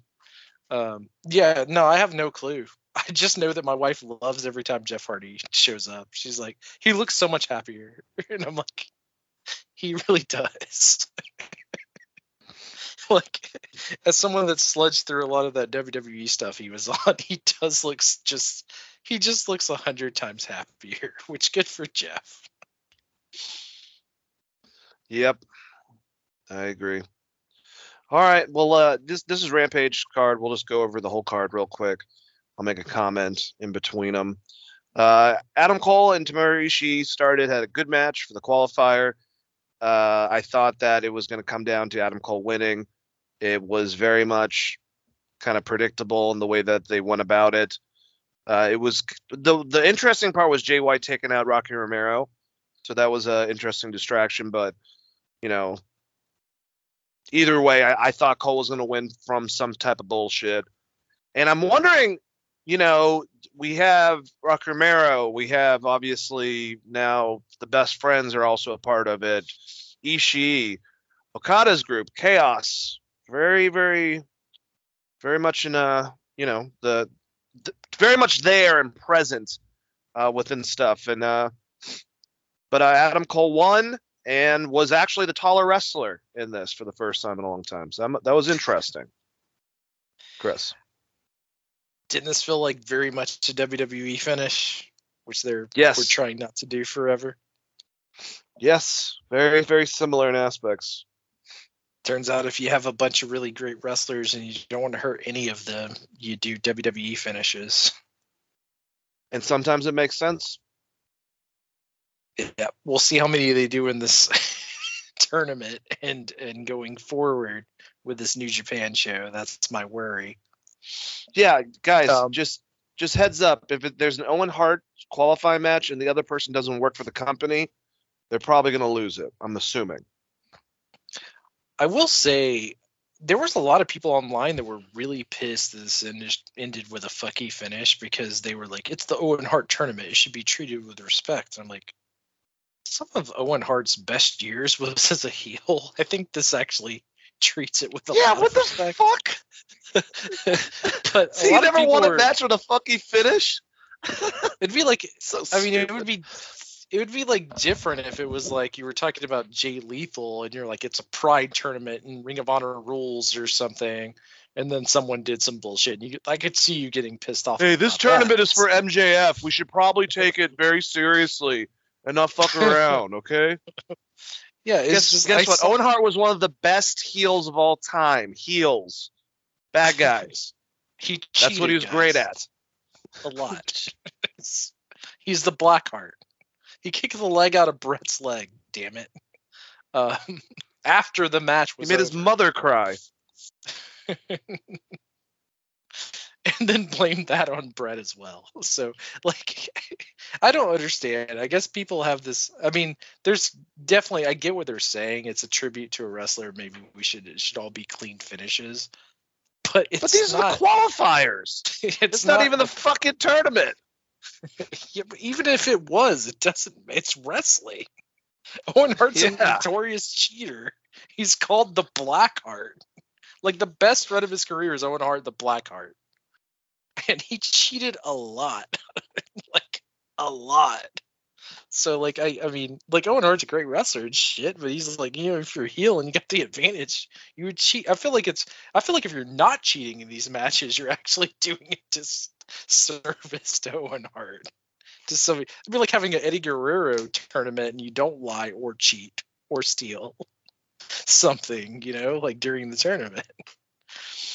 Um, but yeah, it was just weird. I saw that online and I was like, are people really pissed off about this? I, I would understand, like I said, if it was like a Ring of Honor, pri- uh, was it Proud or Pride title tournament where you have very specific Sure. rules. I could see that, right? Like if like if you want to like if, if uh, I'm not I don't wish this into the world, but like if Jay Lethal passed away and you were doing a Jay Lethal tournament and it was in that set of rules, someone getting pissed off about a fuck finish or something, but it's like it's Owen But I- Hart. like it's not I don't think they're going to take it that seriously. Like even like you know in your example, it's like I think if you if you ma- you force everyone to wrestle like they're Macho Man Randy Savage, you'd be happy with that for Christ's sakes. Like I don't think Owen's going to have a problem that within the qualifying matches, if you have a modern Japanese legend come over here and have a qualifying match where there's a fuck finish because he was a part of a Jesus Christ, people are so stupid. Uh, you it's don't like you people want are like legit. like I was listening to Daniel was it Danielle Salcido's podcast and someone actually brought it up as a question. I'm like, why is this a big deal to people? It's re- I mean, I hate fuck finishes as much as the next person, but like how else do you get out of this match? And not only that, you have someone like New Japan. It's like, hey, Ishii's known for beating people. Can you like beat him away that it doesn't really beat him? Beat him? Yeah, we got you. No problem. You know, Adam Cole happens to be a part of this giant fucking heel group called the Bullet Club, technically. Ugh. all right, well, uh, people thinking that that shouldn't have been like that. Do you think there's more of them than the ones that thought that Serpentico was going to beat Lance Archer? Probably not. But if you did think that, you were fucking wrong because Yo, I- guarantee you, I guarantee you that there was people out there that was like Serpentico should have won that match. They're probably the same. same didn't he fucking right off the bat he caught his ass because he ju- he ran to jump outside to like nail him and he just fucking buckle or not buckle bombed him uh, apron bombed him and then just just play with his food. This is the same thing they just did with uh with Brian Cage. at well, no, they- show. Well, yeah, actually that is, but like uh, the building is very similar to the uh, the butcher. He won on. He was going to have a match with Wardlow. Lance Archer's about to have a match with Wardlow, which should be awesome. Which Wardlow's going to win, but that's going to be a fucking interesting person to go against him. But so you got to get him a, a win real quick on Rampage because that's definitely not your B show, and then ready for next week for your Wardlow match. And that's what that was. And then Eddie Kingston and fucking Daniel Garcia had an awesome match.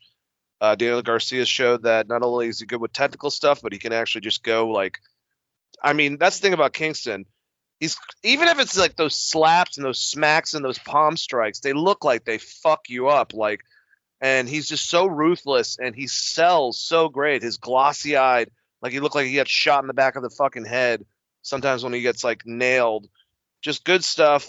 Everyone was banned from ringside. Obviously, uh, for 15 minutes they beat the crap out of each other and then the mad king won against chris jericho's newest protege so yeah good good match chris Yeah, I don't know. Like, I, I get it advances storyline because Eddie Kingston got a win, but I don't know what it does for either of these guys, honestly. So, uh, good match though. Daniel Garcia is Yeah. really great, and Eddie Kingston did Eddie Kingston shit, which is what we all wanted. So, um, I, I a lot of people were really high on this match. I thought it was a good TV match.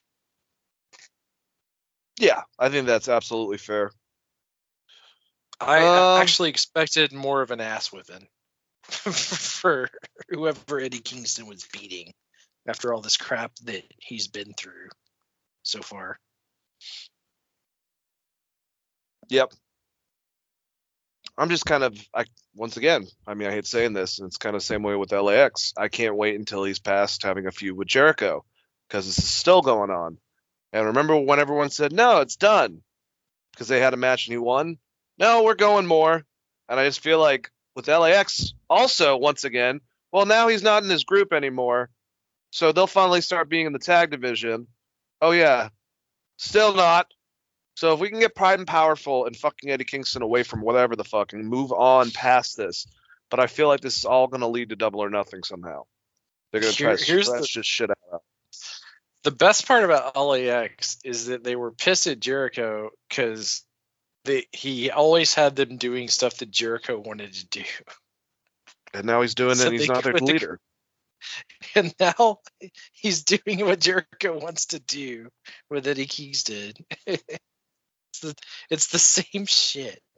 I really feel bad because Proud and Powerful is a great fucking tag team, and I, I can't imagine the amount the amount of great matches they could have with some of these other tag teams, and and and not taking anything away from 2.0, but I, I expected LAX Proud and Powerful to be somewhere way different now in this company. Yep, I do too. All right, so before we get to the last main event, there were two little segments with Mr. Tony Schiavone. He talked with Keith Lee and Swerve Strickland, who were pissed off about them losing. they lost. I mean, I know Taz got involved, but they're, you know, they lost, but they're they're pissed off about it, so they want another rematch with Powerhouse Hobbs and Ricky Starks. So that got set up because Ricky Starks and Taz are on commentary, so they're able to reply very quickly. And then some more shit talking because Jamie Hayter is going to be going against, or might because she's qualified. They talked to the three ladies that have qualified so far between Jamie Hayter, Toni Storm, and Britt Baker. And Toni Storm said she's going to destroy Jamie Hayter if they come into contact, and then she's coming for Britt. And she's coming for her blood, Brock Lesnar style. So there's not going to be any blood because there wasn't any blood in that fucking match. Anyways, um, any any comments about the type of stuff, Chris? Uh, outside that, I like Jamie Hayter. Not not much. I mean, just she, if she's going against Britt Baker next, she's going to lose. And that that does set in the dissension of whatever the hell faction they had going, because it's what's Rebby or Rep. Where the hell Reba? they made fun of her name so long I can't remember her name. Um, and uh, and Jamie Hayter, they were like Britt's posse. So if they're splitting Brit completely away from them, and this match is the the start of that, that's probably a good thing for Britt Baker.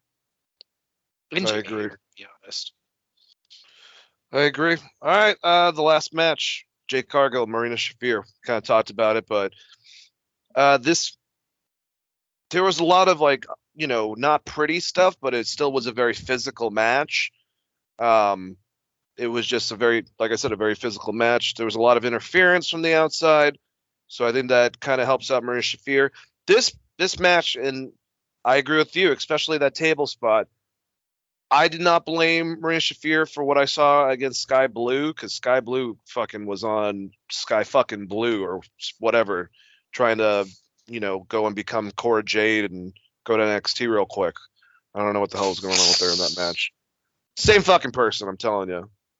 Uh, you know, snake bites, hair, or you know, hat backwards, colored hair. Anyways, but um, yeah, I just uh, I've seen better matches with Jade. I thought this was Marina Shafir's best match though, and like I said, it was a little bit of a you know aggressive treatment outside, to say the least, from the baddie section. But uh, this was fine, and Jade won. That didn't sound good at all. They need to put Jade in the middle of the card because I think that she gets overly excited about certain positions on the card or something because he tries to they try to do way too much. Maybe it's whoever is the road agent for their matches or I don't I don't know. They always seem to get out of sync or something. Like if she's at the very top of the nine o'clock hour like she was with uh Booker T student whose name I can't remember who had a decent match on that Ring of Honor show by the way. I can't I can't think of her name right now. Um uh, maybe it's more of that where it's like just the timing stuff's not clicking. So you end up rushing or something but like there was just a lot of spots where you could tell like you over rushed and now uh, after you fuck up one spot every spot's off. Yeah. It'd be like doing thriller but like you do a moonwalk instead of the zombie dance at the beginning. So like and everyone else is doing the zombie dance or something like I, don't- I don't know how to explain it but it's like once you get off sync it's hard to really get back there Um, Shafir did a good job. She hooked a chin lock at one point and and slowed stuff down. But that that should be Jade Cargill's spot at this point. He's like she should be. They had a. the uh, champion. I remember they had a well, probably because I watched it a little bit, you know, earlier right before we did this, but um, she had she has a good uh, body slam, and I'll say there was a good visual of her body slam, Marina Shafir. They look very old school. That went into the uh, commercial break. I know it's kind of weird and out of nowhere, but I just thought of that in my head. Uh, that choke slam through the fucking announce table, though, Jesus Christ. And last thing with Marina, most people that come from MMA just have a really good way of making punches look good, but you can tell at this well, maybe you can't tell.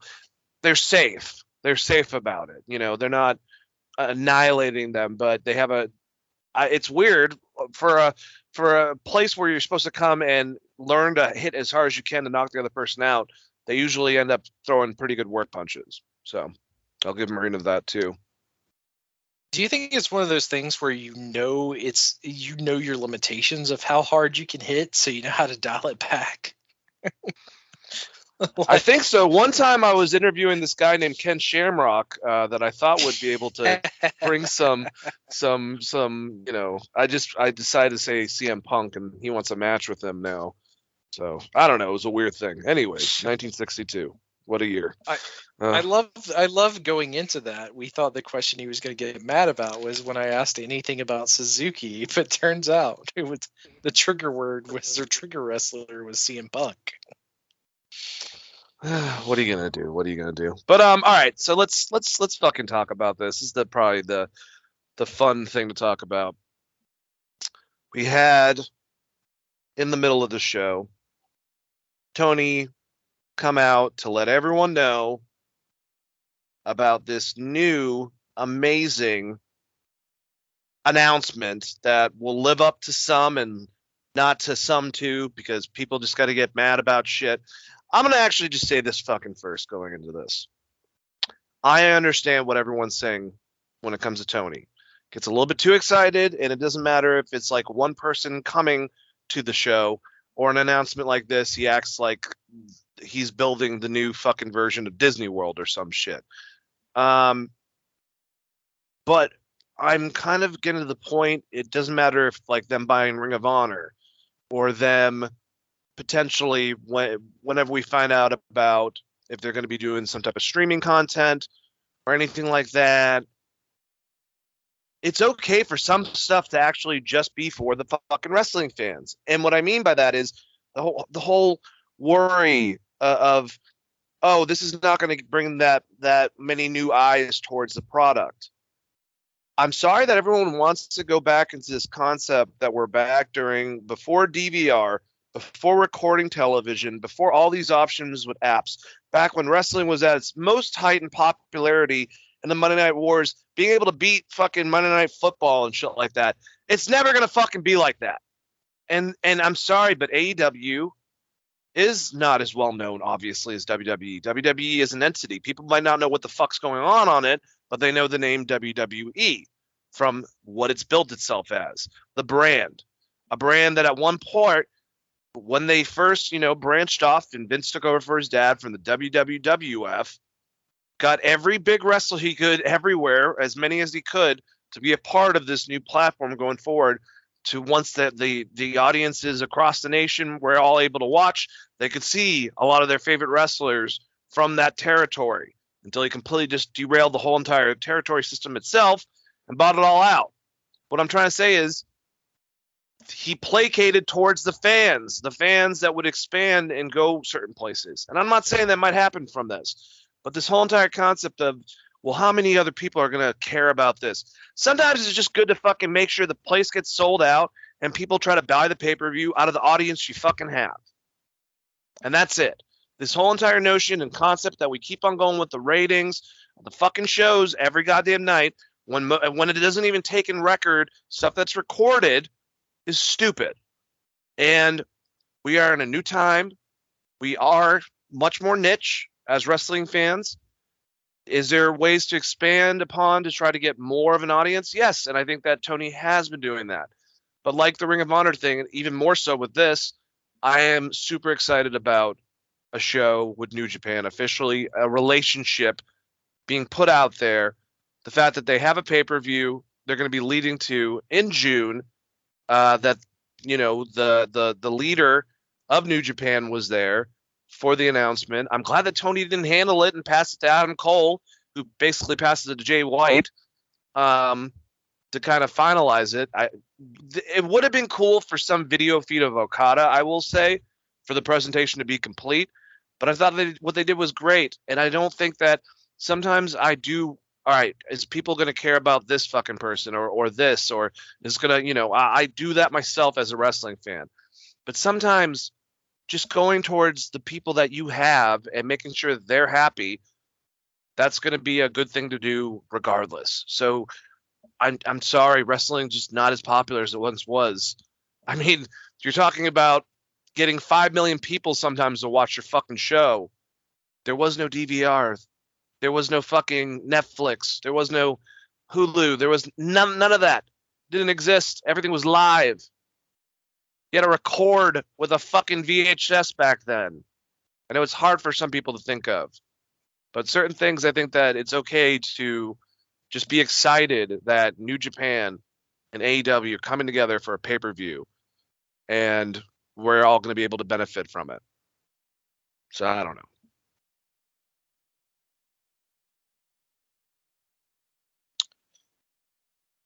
So I said this before AEW started.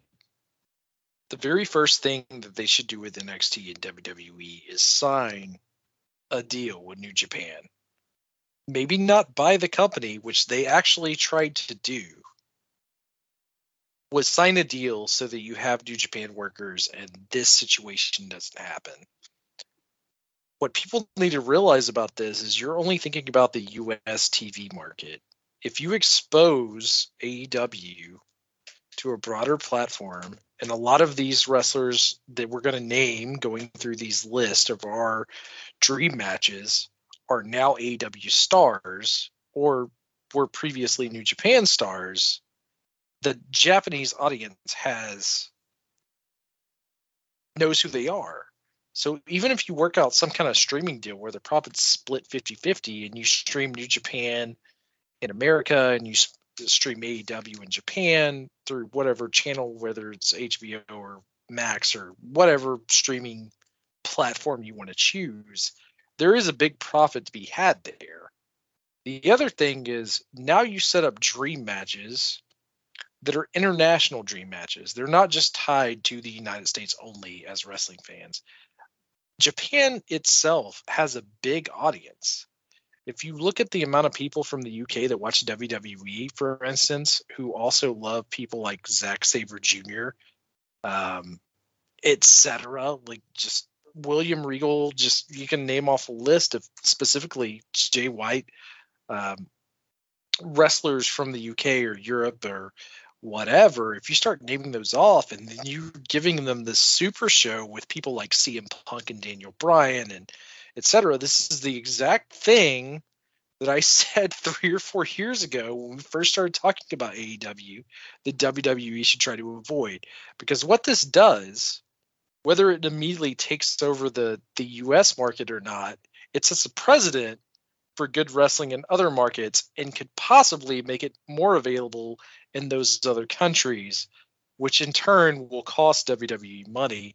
So if like Sky, for instance, in British Columbia, if they do like uh, if New Japan Strong and Ring of Honor starts doing crossover shows or something, now you have to worry about that. Or if you just start showing AEW stuff on a network that's bigger than what you know Raw is shown on in the UK. These are all things that you have to think about. So the fact that people are people are only looking at this as like wrestling companies, AEW smaller than WWE in America, that's a very small way of thinking of it because it's an international company, and that's why you see like it like uh, superstars from like India that WWE is trying to push, or AEW is trying to push, or even Impact is trying to push, like opening up those broader markets. And what this does is it's going to give you the crossover of superstars that Japanese audiences have already seen potentially in AEW and give them a reason to maybe watch the AEW product. The same way, you know, when I would see people like MVP or Brock Lesnar, et cetera, go to New Japan, it's like part of the reason I was drawn there. Or like being a Terry Funk fan, part of the reason I was drawn there. It works both ways. And all of that cross promotion is a big deal. And it's really funny that Tony Khan buys Ring of Honor. A lot of the Ring of Honor people in New Japan people are working in Impact, and he's got a working relationship with New Japan. He's almost the Vince McMahon Jr. of his time because he is slowly buying up every fucking talent pool that Vince McMahon would be able to pull from other than outside of his own development, which if you watched NXT 2.0, uh, is not going so great right now outside of maybe Bron Breakker.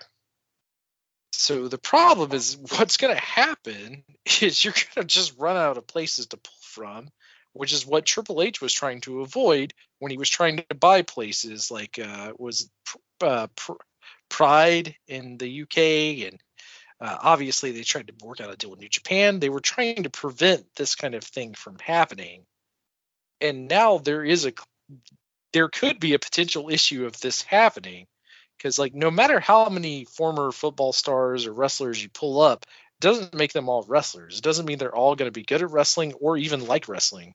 You're just picking up random guys. Bron Breakker is a caveat because he is a he he is the son of a legend who happened to grow up watching wrestling and liking wrestling. But there's not that many of those people out there. So how do you develop those new stars?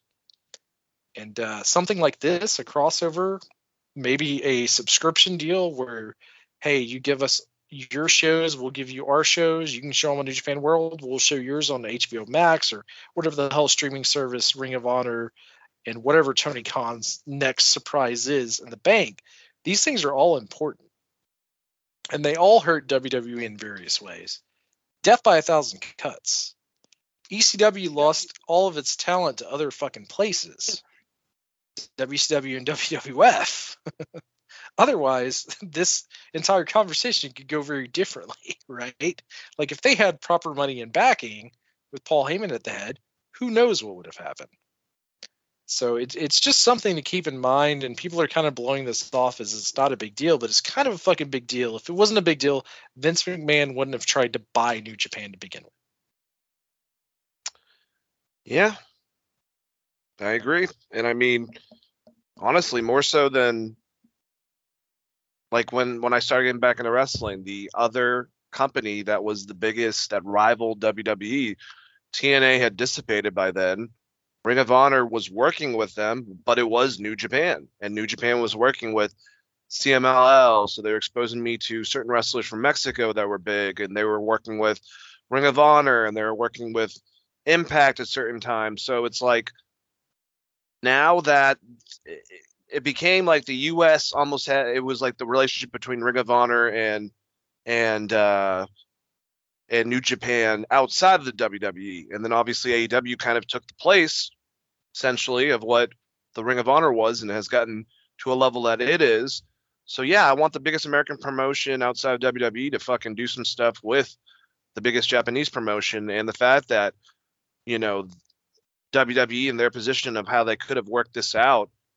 Uh, you know, they try to buy all Japan, they try to buy fucking all the big wrestling companies, and none of them would work out like that. And then they try to work out that thing with New Japan essentially being their NXT. And I, I think that's what was like a big no for them. Like they didn't want to just be their Japanese uh, feeding system. like they have prestige to them. This is Inoki's company. You know, this has been going on for a long time. I think this relationship makes sense. I think that it can help the markets in both places.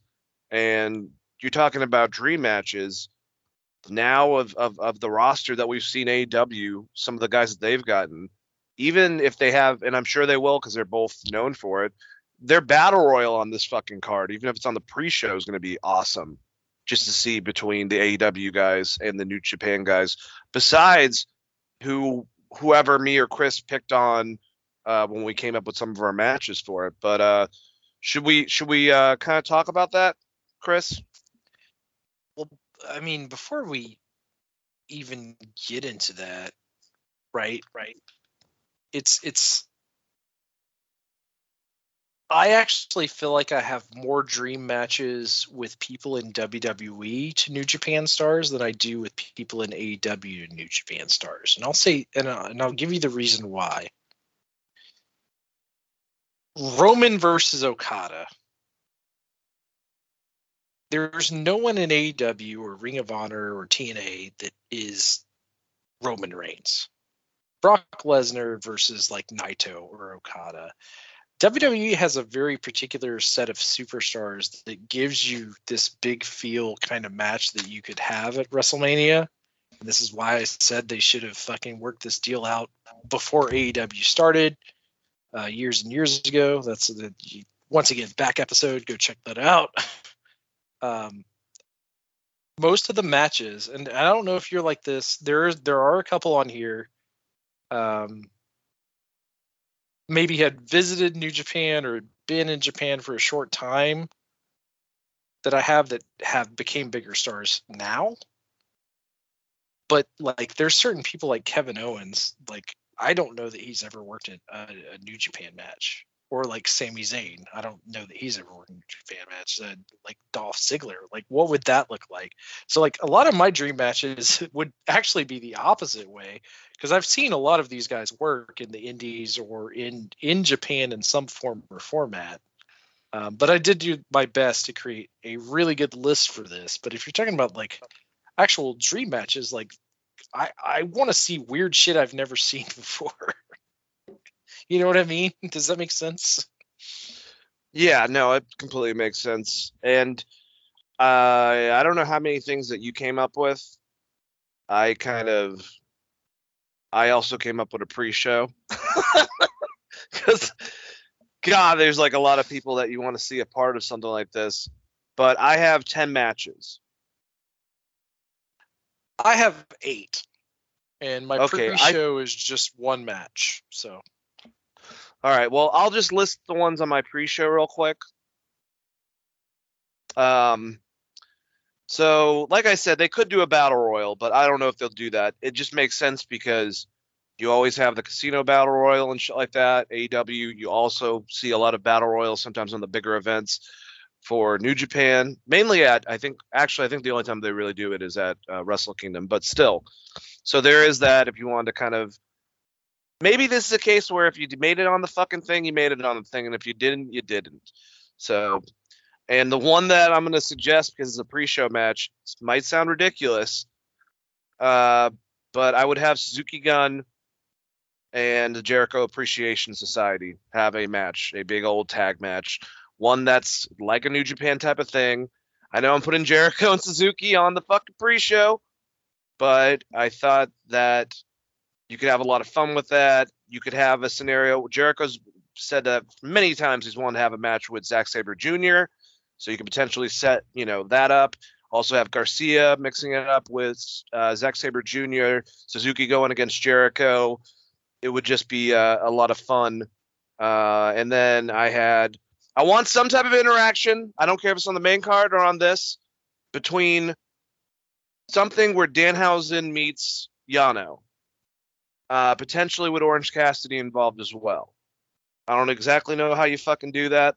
And then I ha- also thought it would be weird or interesting if they had the uh, World of Stardom champ, uh, Syuri uh, Kondo, going against Jade Cargill. You know, she's ex MMA, ex UFC fighter. Uh, you know, their current Stardom champion. So that, I thought that would be kind of cool. But those are my pre-show concepts, Chris. It's mainly Suzuki Gun versus Jericho Appreciation Society and Kondo versus Cargill. But Danhausen and Yano have to meet on this fucking thing. I did have Danhausen and Yano. I did have Orange Cassidy and Yano, uh, just in a segment. Uh, but my entire opening is the battle. I just wrote battle royal gimmick, and winner gets winner gets a title shot of their choosing from whatever company.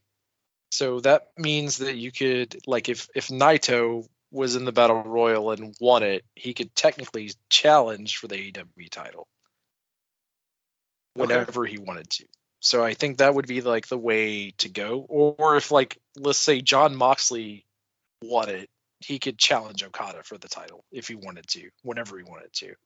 Within the calendar year. We don't need to make it like ridiculous where it's like six years later he challenges him for a fucking title or whatever.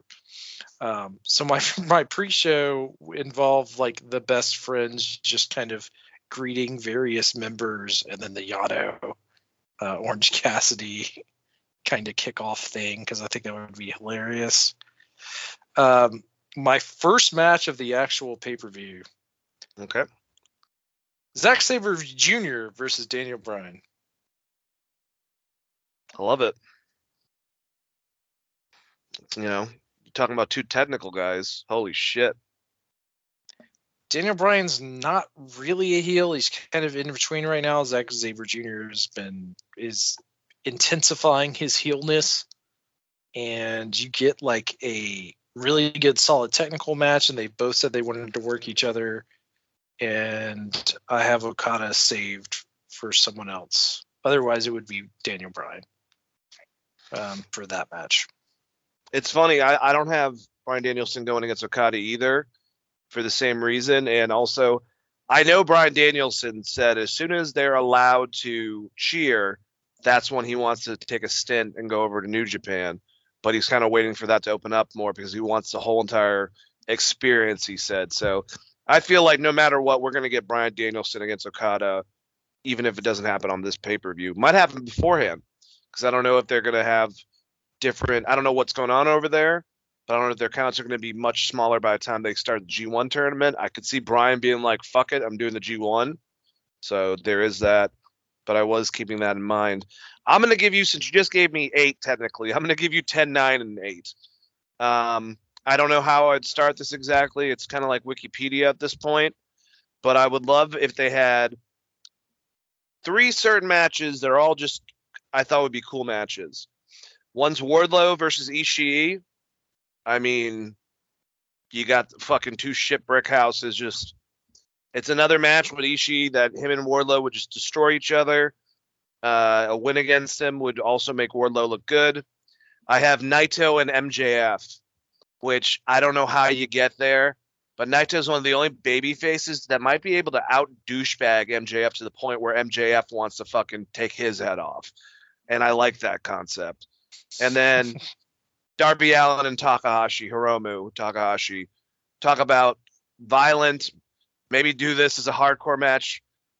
Just pray for them beforehand and just let them just violently hurt each other through whatever. And with that, technically, it would be really cool if if Sting comes out with Darby, Takahashi's mentor, Jushin Liger makes an appearance and stands in his corner.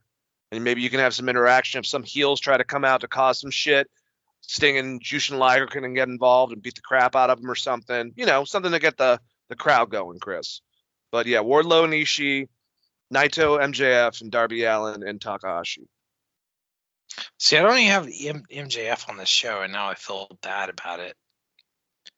Um, I got best friends Well, he is a versus dick. LIJ.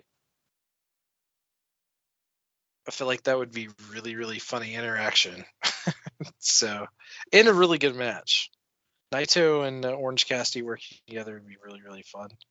Um, next, I got a female match. Got Mayu Iwata versus either Thunder Rosa or Britt Baker. And then I have Kairi Sane versus either Thunder Rosa or Britt Baker. I got um my that's funny. My seven is Thunder Rosa against Kairi Sane for the title, for the AEW Women's uh, t- Championship title. Just to give the, an amazing match where Thunder Rosa probably uh, obviously would win, unless unless they get Kairi Sane to come over to AEW. But I know she could represent Stardom, which in turn represents New Japan. She's a J- Japanese female legend, obviously big in the U.S. as well. So I thought that her and Thunder Rosa would have a fucking awesome, just badass match between the two of them. Yep. But um I guess did you just you gave six too, right? Is that what you just did seven six? One, two. I gave five. My number six is Bullet Club versus Undisputed Elite. That's so fucking weird. That's what mine is too. Because I don't think that relationship's gonna last. And I literally have it here written six. I'll send you a fucking picture. It's crazy. But Jay White, Good Brothers, ELP, and uh, Chris Bey is what I have against Adam Cole, Red Dragon, the Bucks. And, And, I just- also I also think it's a strong return to Japan for all of those guys. So Yes. they will also be in like the G1 and shit. It's not just one off just for this pay per view because they're Bullet Club. But yeah, I have undisputed. Uh, I have Bullet Club versus Undisputed Elite, and like I've said in the past, I think that like Kenny Omega will probably work both groups for a while when he comes back, and then maybe even Babyface as the odd man out. I've said that in the past, though. I do really want the CM Punk uh, HBK thing I was talking about earlier, but I feel like that's probably the more likely scenario. All right, and I'm gonna go for five. All right, so I, I thought of two different things. Technically, this is the big tag match. You can do a multi tag because the original champions right now for AEW is Jungle Express, and for the IWGP Tag Team Champions is Great Khan and Jeff Cobb. So including those two teams would be great. But honestly, the selfish person in me maybe says, "Hey, get the titles on these guys." And have FTR against Guerrillas of Destiny. Because, yeah, I mean, if FTR is going to keep on going against some of the best tag teams, or you can do a four way with FTR, Guerrillas of Destiny, Great-O-Khan, and Jeff Cobb against Jungle Express and do it kind of like how New Japan would do that style of match, which they're known for. So I would rather FTR versus Guerrillas of Destiny personally. I scratched it off my list, but I had Jeff Cobb versus Samoa Joe, but I didn't know where to fit it in. Yeah. Um, but I have, uh, funny enough, I have uh, God versus the Bucks as my not the main event, but the second to the main event. Um, before that, I have Tanahashi versus y- Y2J. That's another great Rematch. one, man. Um, Rematch in America. Mark. Yeah, for I that mine's my Tanahashi match next, and it's uh, against someone that you mentioned. I thought this was so outside the box. Tanahashi versus Samoa Joe. That'd be great. It'd be a really good fucking match. I don't know. I, it may have happened before, but I I'm not aware of it. and be a great fucking match. I don't have CM Punk on this, which feels odd. I, I don't know how they're gonna narrow this down to like a four or five hour show, honestly, because I think it should be two nights. honestly, it really should because like there's a ton of matches. Like I, I would do like CM Punk versus Naito. I think that'd be fucking great. Um, and I then that have- would change some of the other shit I have in my list. But I was I was trying to narrow it down to one night of what I would want to see. I have an idea, which I don't know if this would happen because this is my last three matches. It would be Mox and Danielson kind of throwing out like, you know, an open challenge for whoever, based on, and it looks like timeline wise this could work out. And if it did, this would be awesome. I don't see this happening, but Mox and Danielson lay out their challenge. No one's fucking saying shit until the show. You have, you know, William Regal and Wheeler Yuta with Mox and Danielson in the ring, and then the Golden Lovers music comes on, and Kota Ibushi and, and Kenny Omega come to the ring. This is Kenny's first showing, if he's able to get healed by then. I know Kota should be good in a couple more months. Um, then you have the two of them in a match against the, the Blackpool Combat Club against the Golden Lovers. And yeah, Wheeler Yuta can be in the corner watching. Sorry, I like him a lot, but he doesn't have to be in this match. Him and Sonata would have a great match. And I thought of that, honestly, but Sonata's hurt. And I mean, there's so many other fucking big wrestlers that you got to have a part of this. So if I could have that, that would probably be one of my big matches and kind of the big surprise one. My uh my main event. Well, actually, tell me your main event first.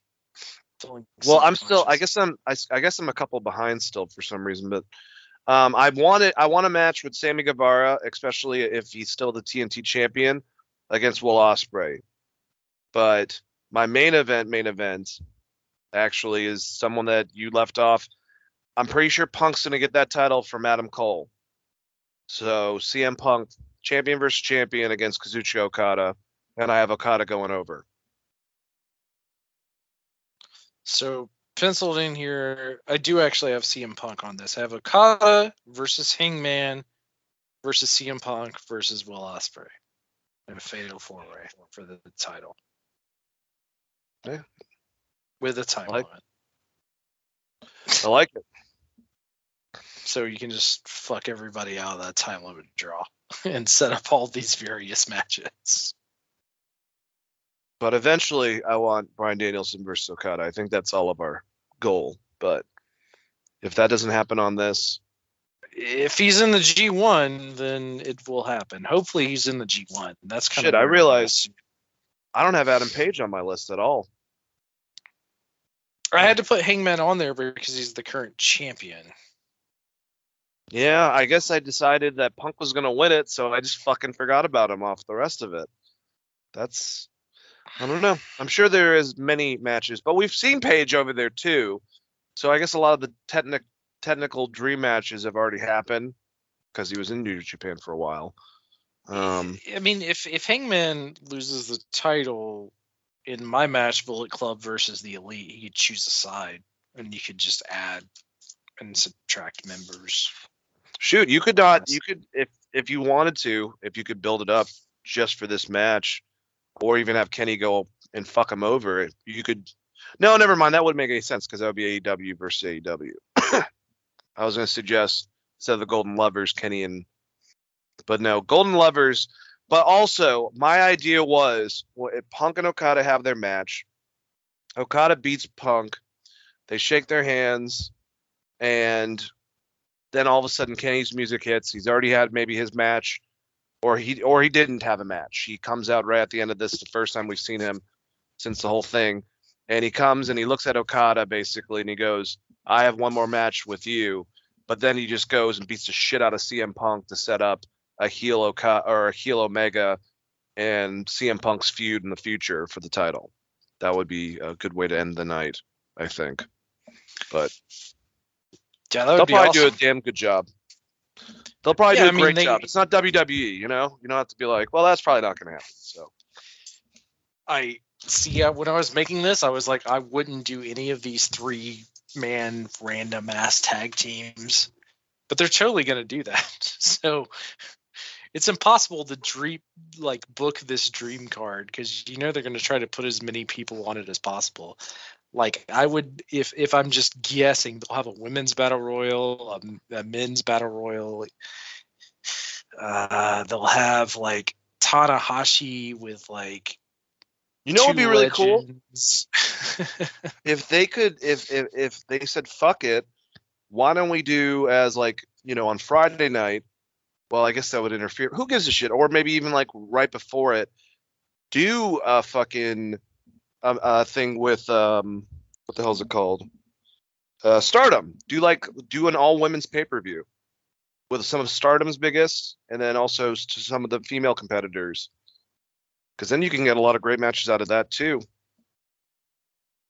yeah, I mean, there's a lot of good matches to be had there. Um, Iwata and and Kairi Sane and Starlight Kid, they're bunch of good wrestlers in Stardom still. Yep. So But- I, it'll it, that's going to be interesting. That's going to be. I, I feel like the Kenny Omega and the what they what do they called the EVPs.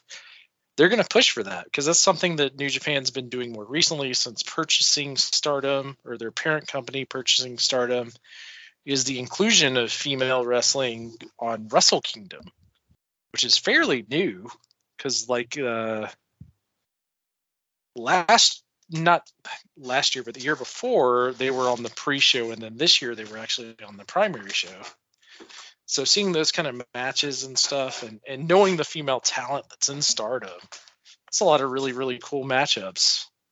Um, even if you just wanted to do like a Kurashida or like a, like I said, like a females battle royal where you're bringing a lot of these cats in, and maybe even some of the people from, uh, didn't they purchase rights from DDT or contract rights or Mm-hmm. you could do something cool like that. Uh, I mean, there's just a lot of neat stuff that they could do. There's so this is exactly why four years ago I said, "Hey, yo, WWE should work out a deal with New Japan. Like instead of trying to buy them, like work out whatever deal you did with just Jushin Thunder Liger." with New Japan so that people could come over and work for you because I knew this is what was going to happen. Because there's so many people in AEW that have working relationships or, or have worked in New Japan at some point in time. It's just it, it it's obvious. It was all a matter of time. And that time is going to be, well, I don't even know if we officially said that. Is July 20? We're doing a great job right now. Oh, it's June 26th, not July. Forbidden Door. So, Chicago, great place to have it. This should be an awesome promotion. Uh, you know, team up. Hopefully, that will be a yearly thing, potentially, and uh, start of a great relationship, Chris. And you better do all of our dream matches, or we're gonna bitch about it on fucking Twitter. I might actually get a TikTok to bitch about it on that too. Um, I've got to keep up with the Gen Zers nowadays. It Whatever. honestly made me not care at all about. was it All Out? It's the next AEW pay per view Yeah, this is the one I care about more than Double or Nothing now. or Double or Nothing? Yes. And the only way that I'm going to care more about Double or Nothing is if, like, CM Punk wins the title there and then calls out Okada, and that's the actual match or something. Like, it'd have to be something crazy to make me be like, because I mean, we're getting dream matches, man. Anytime you get these crossover matches, uh, we can see a lot of these AEW matches, and we will see a lot of them week to week.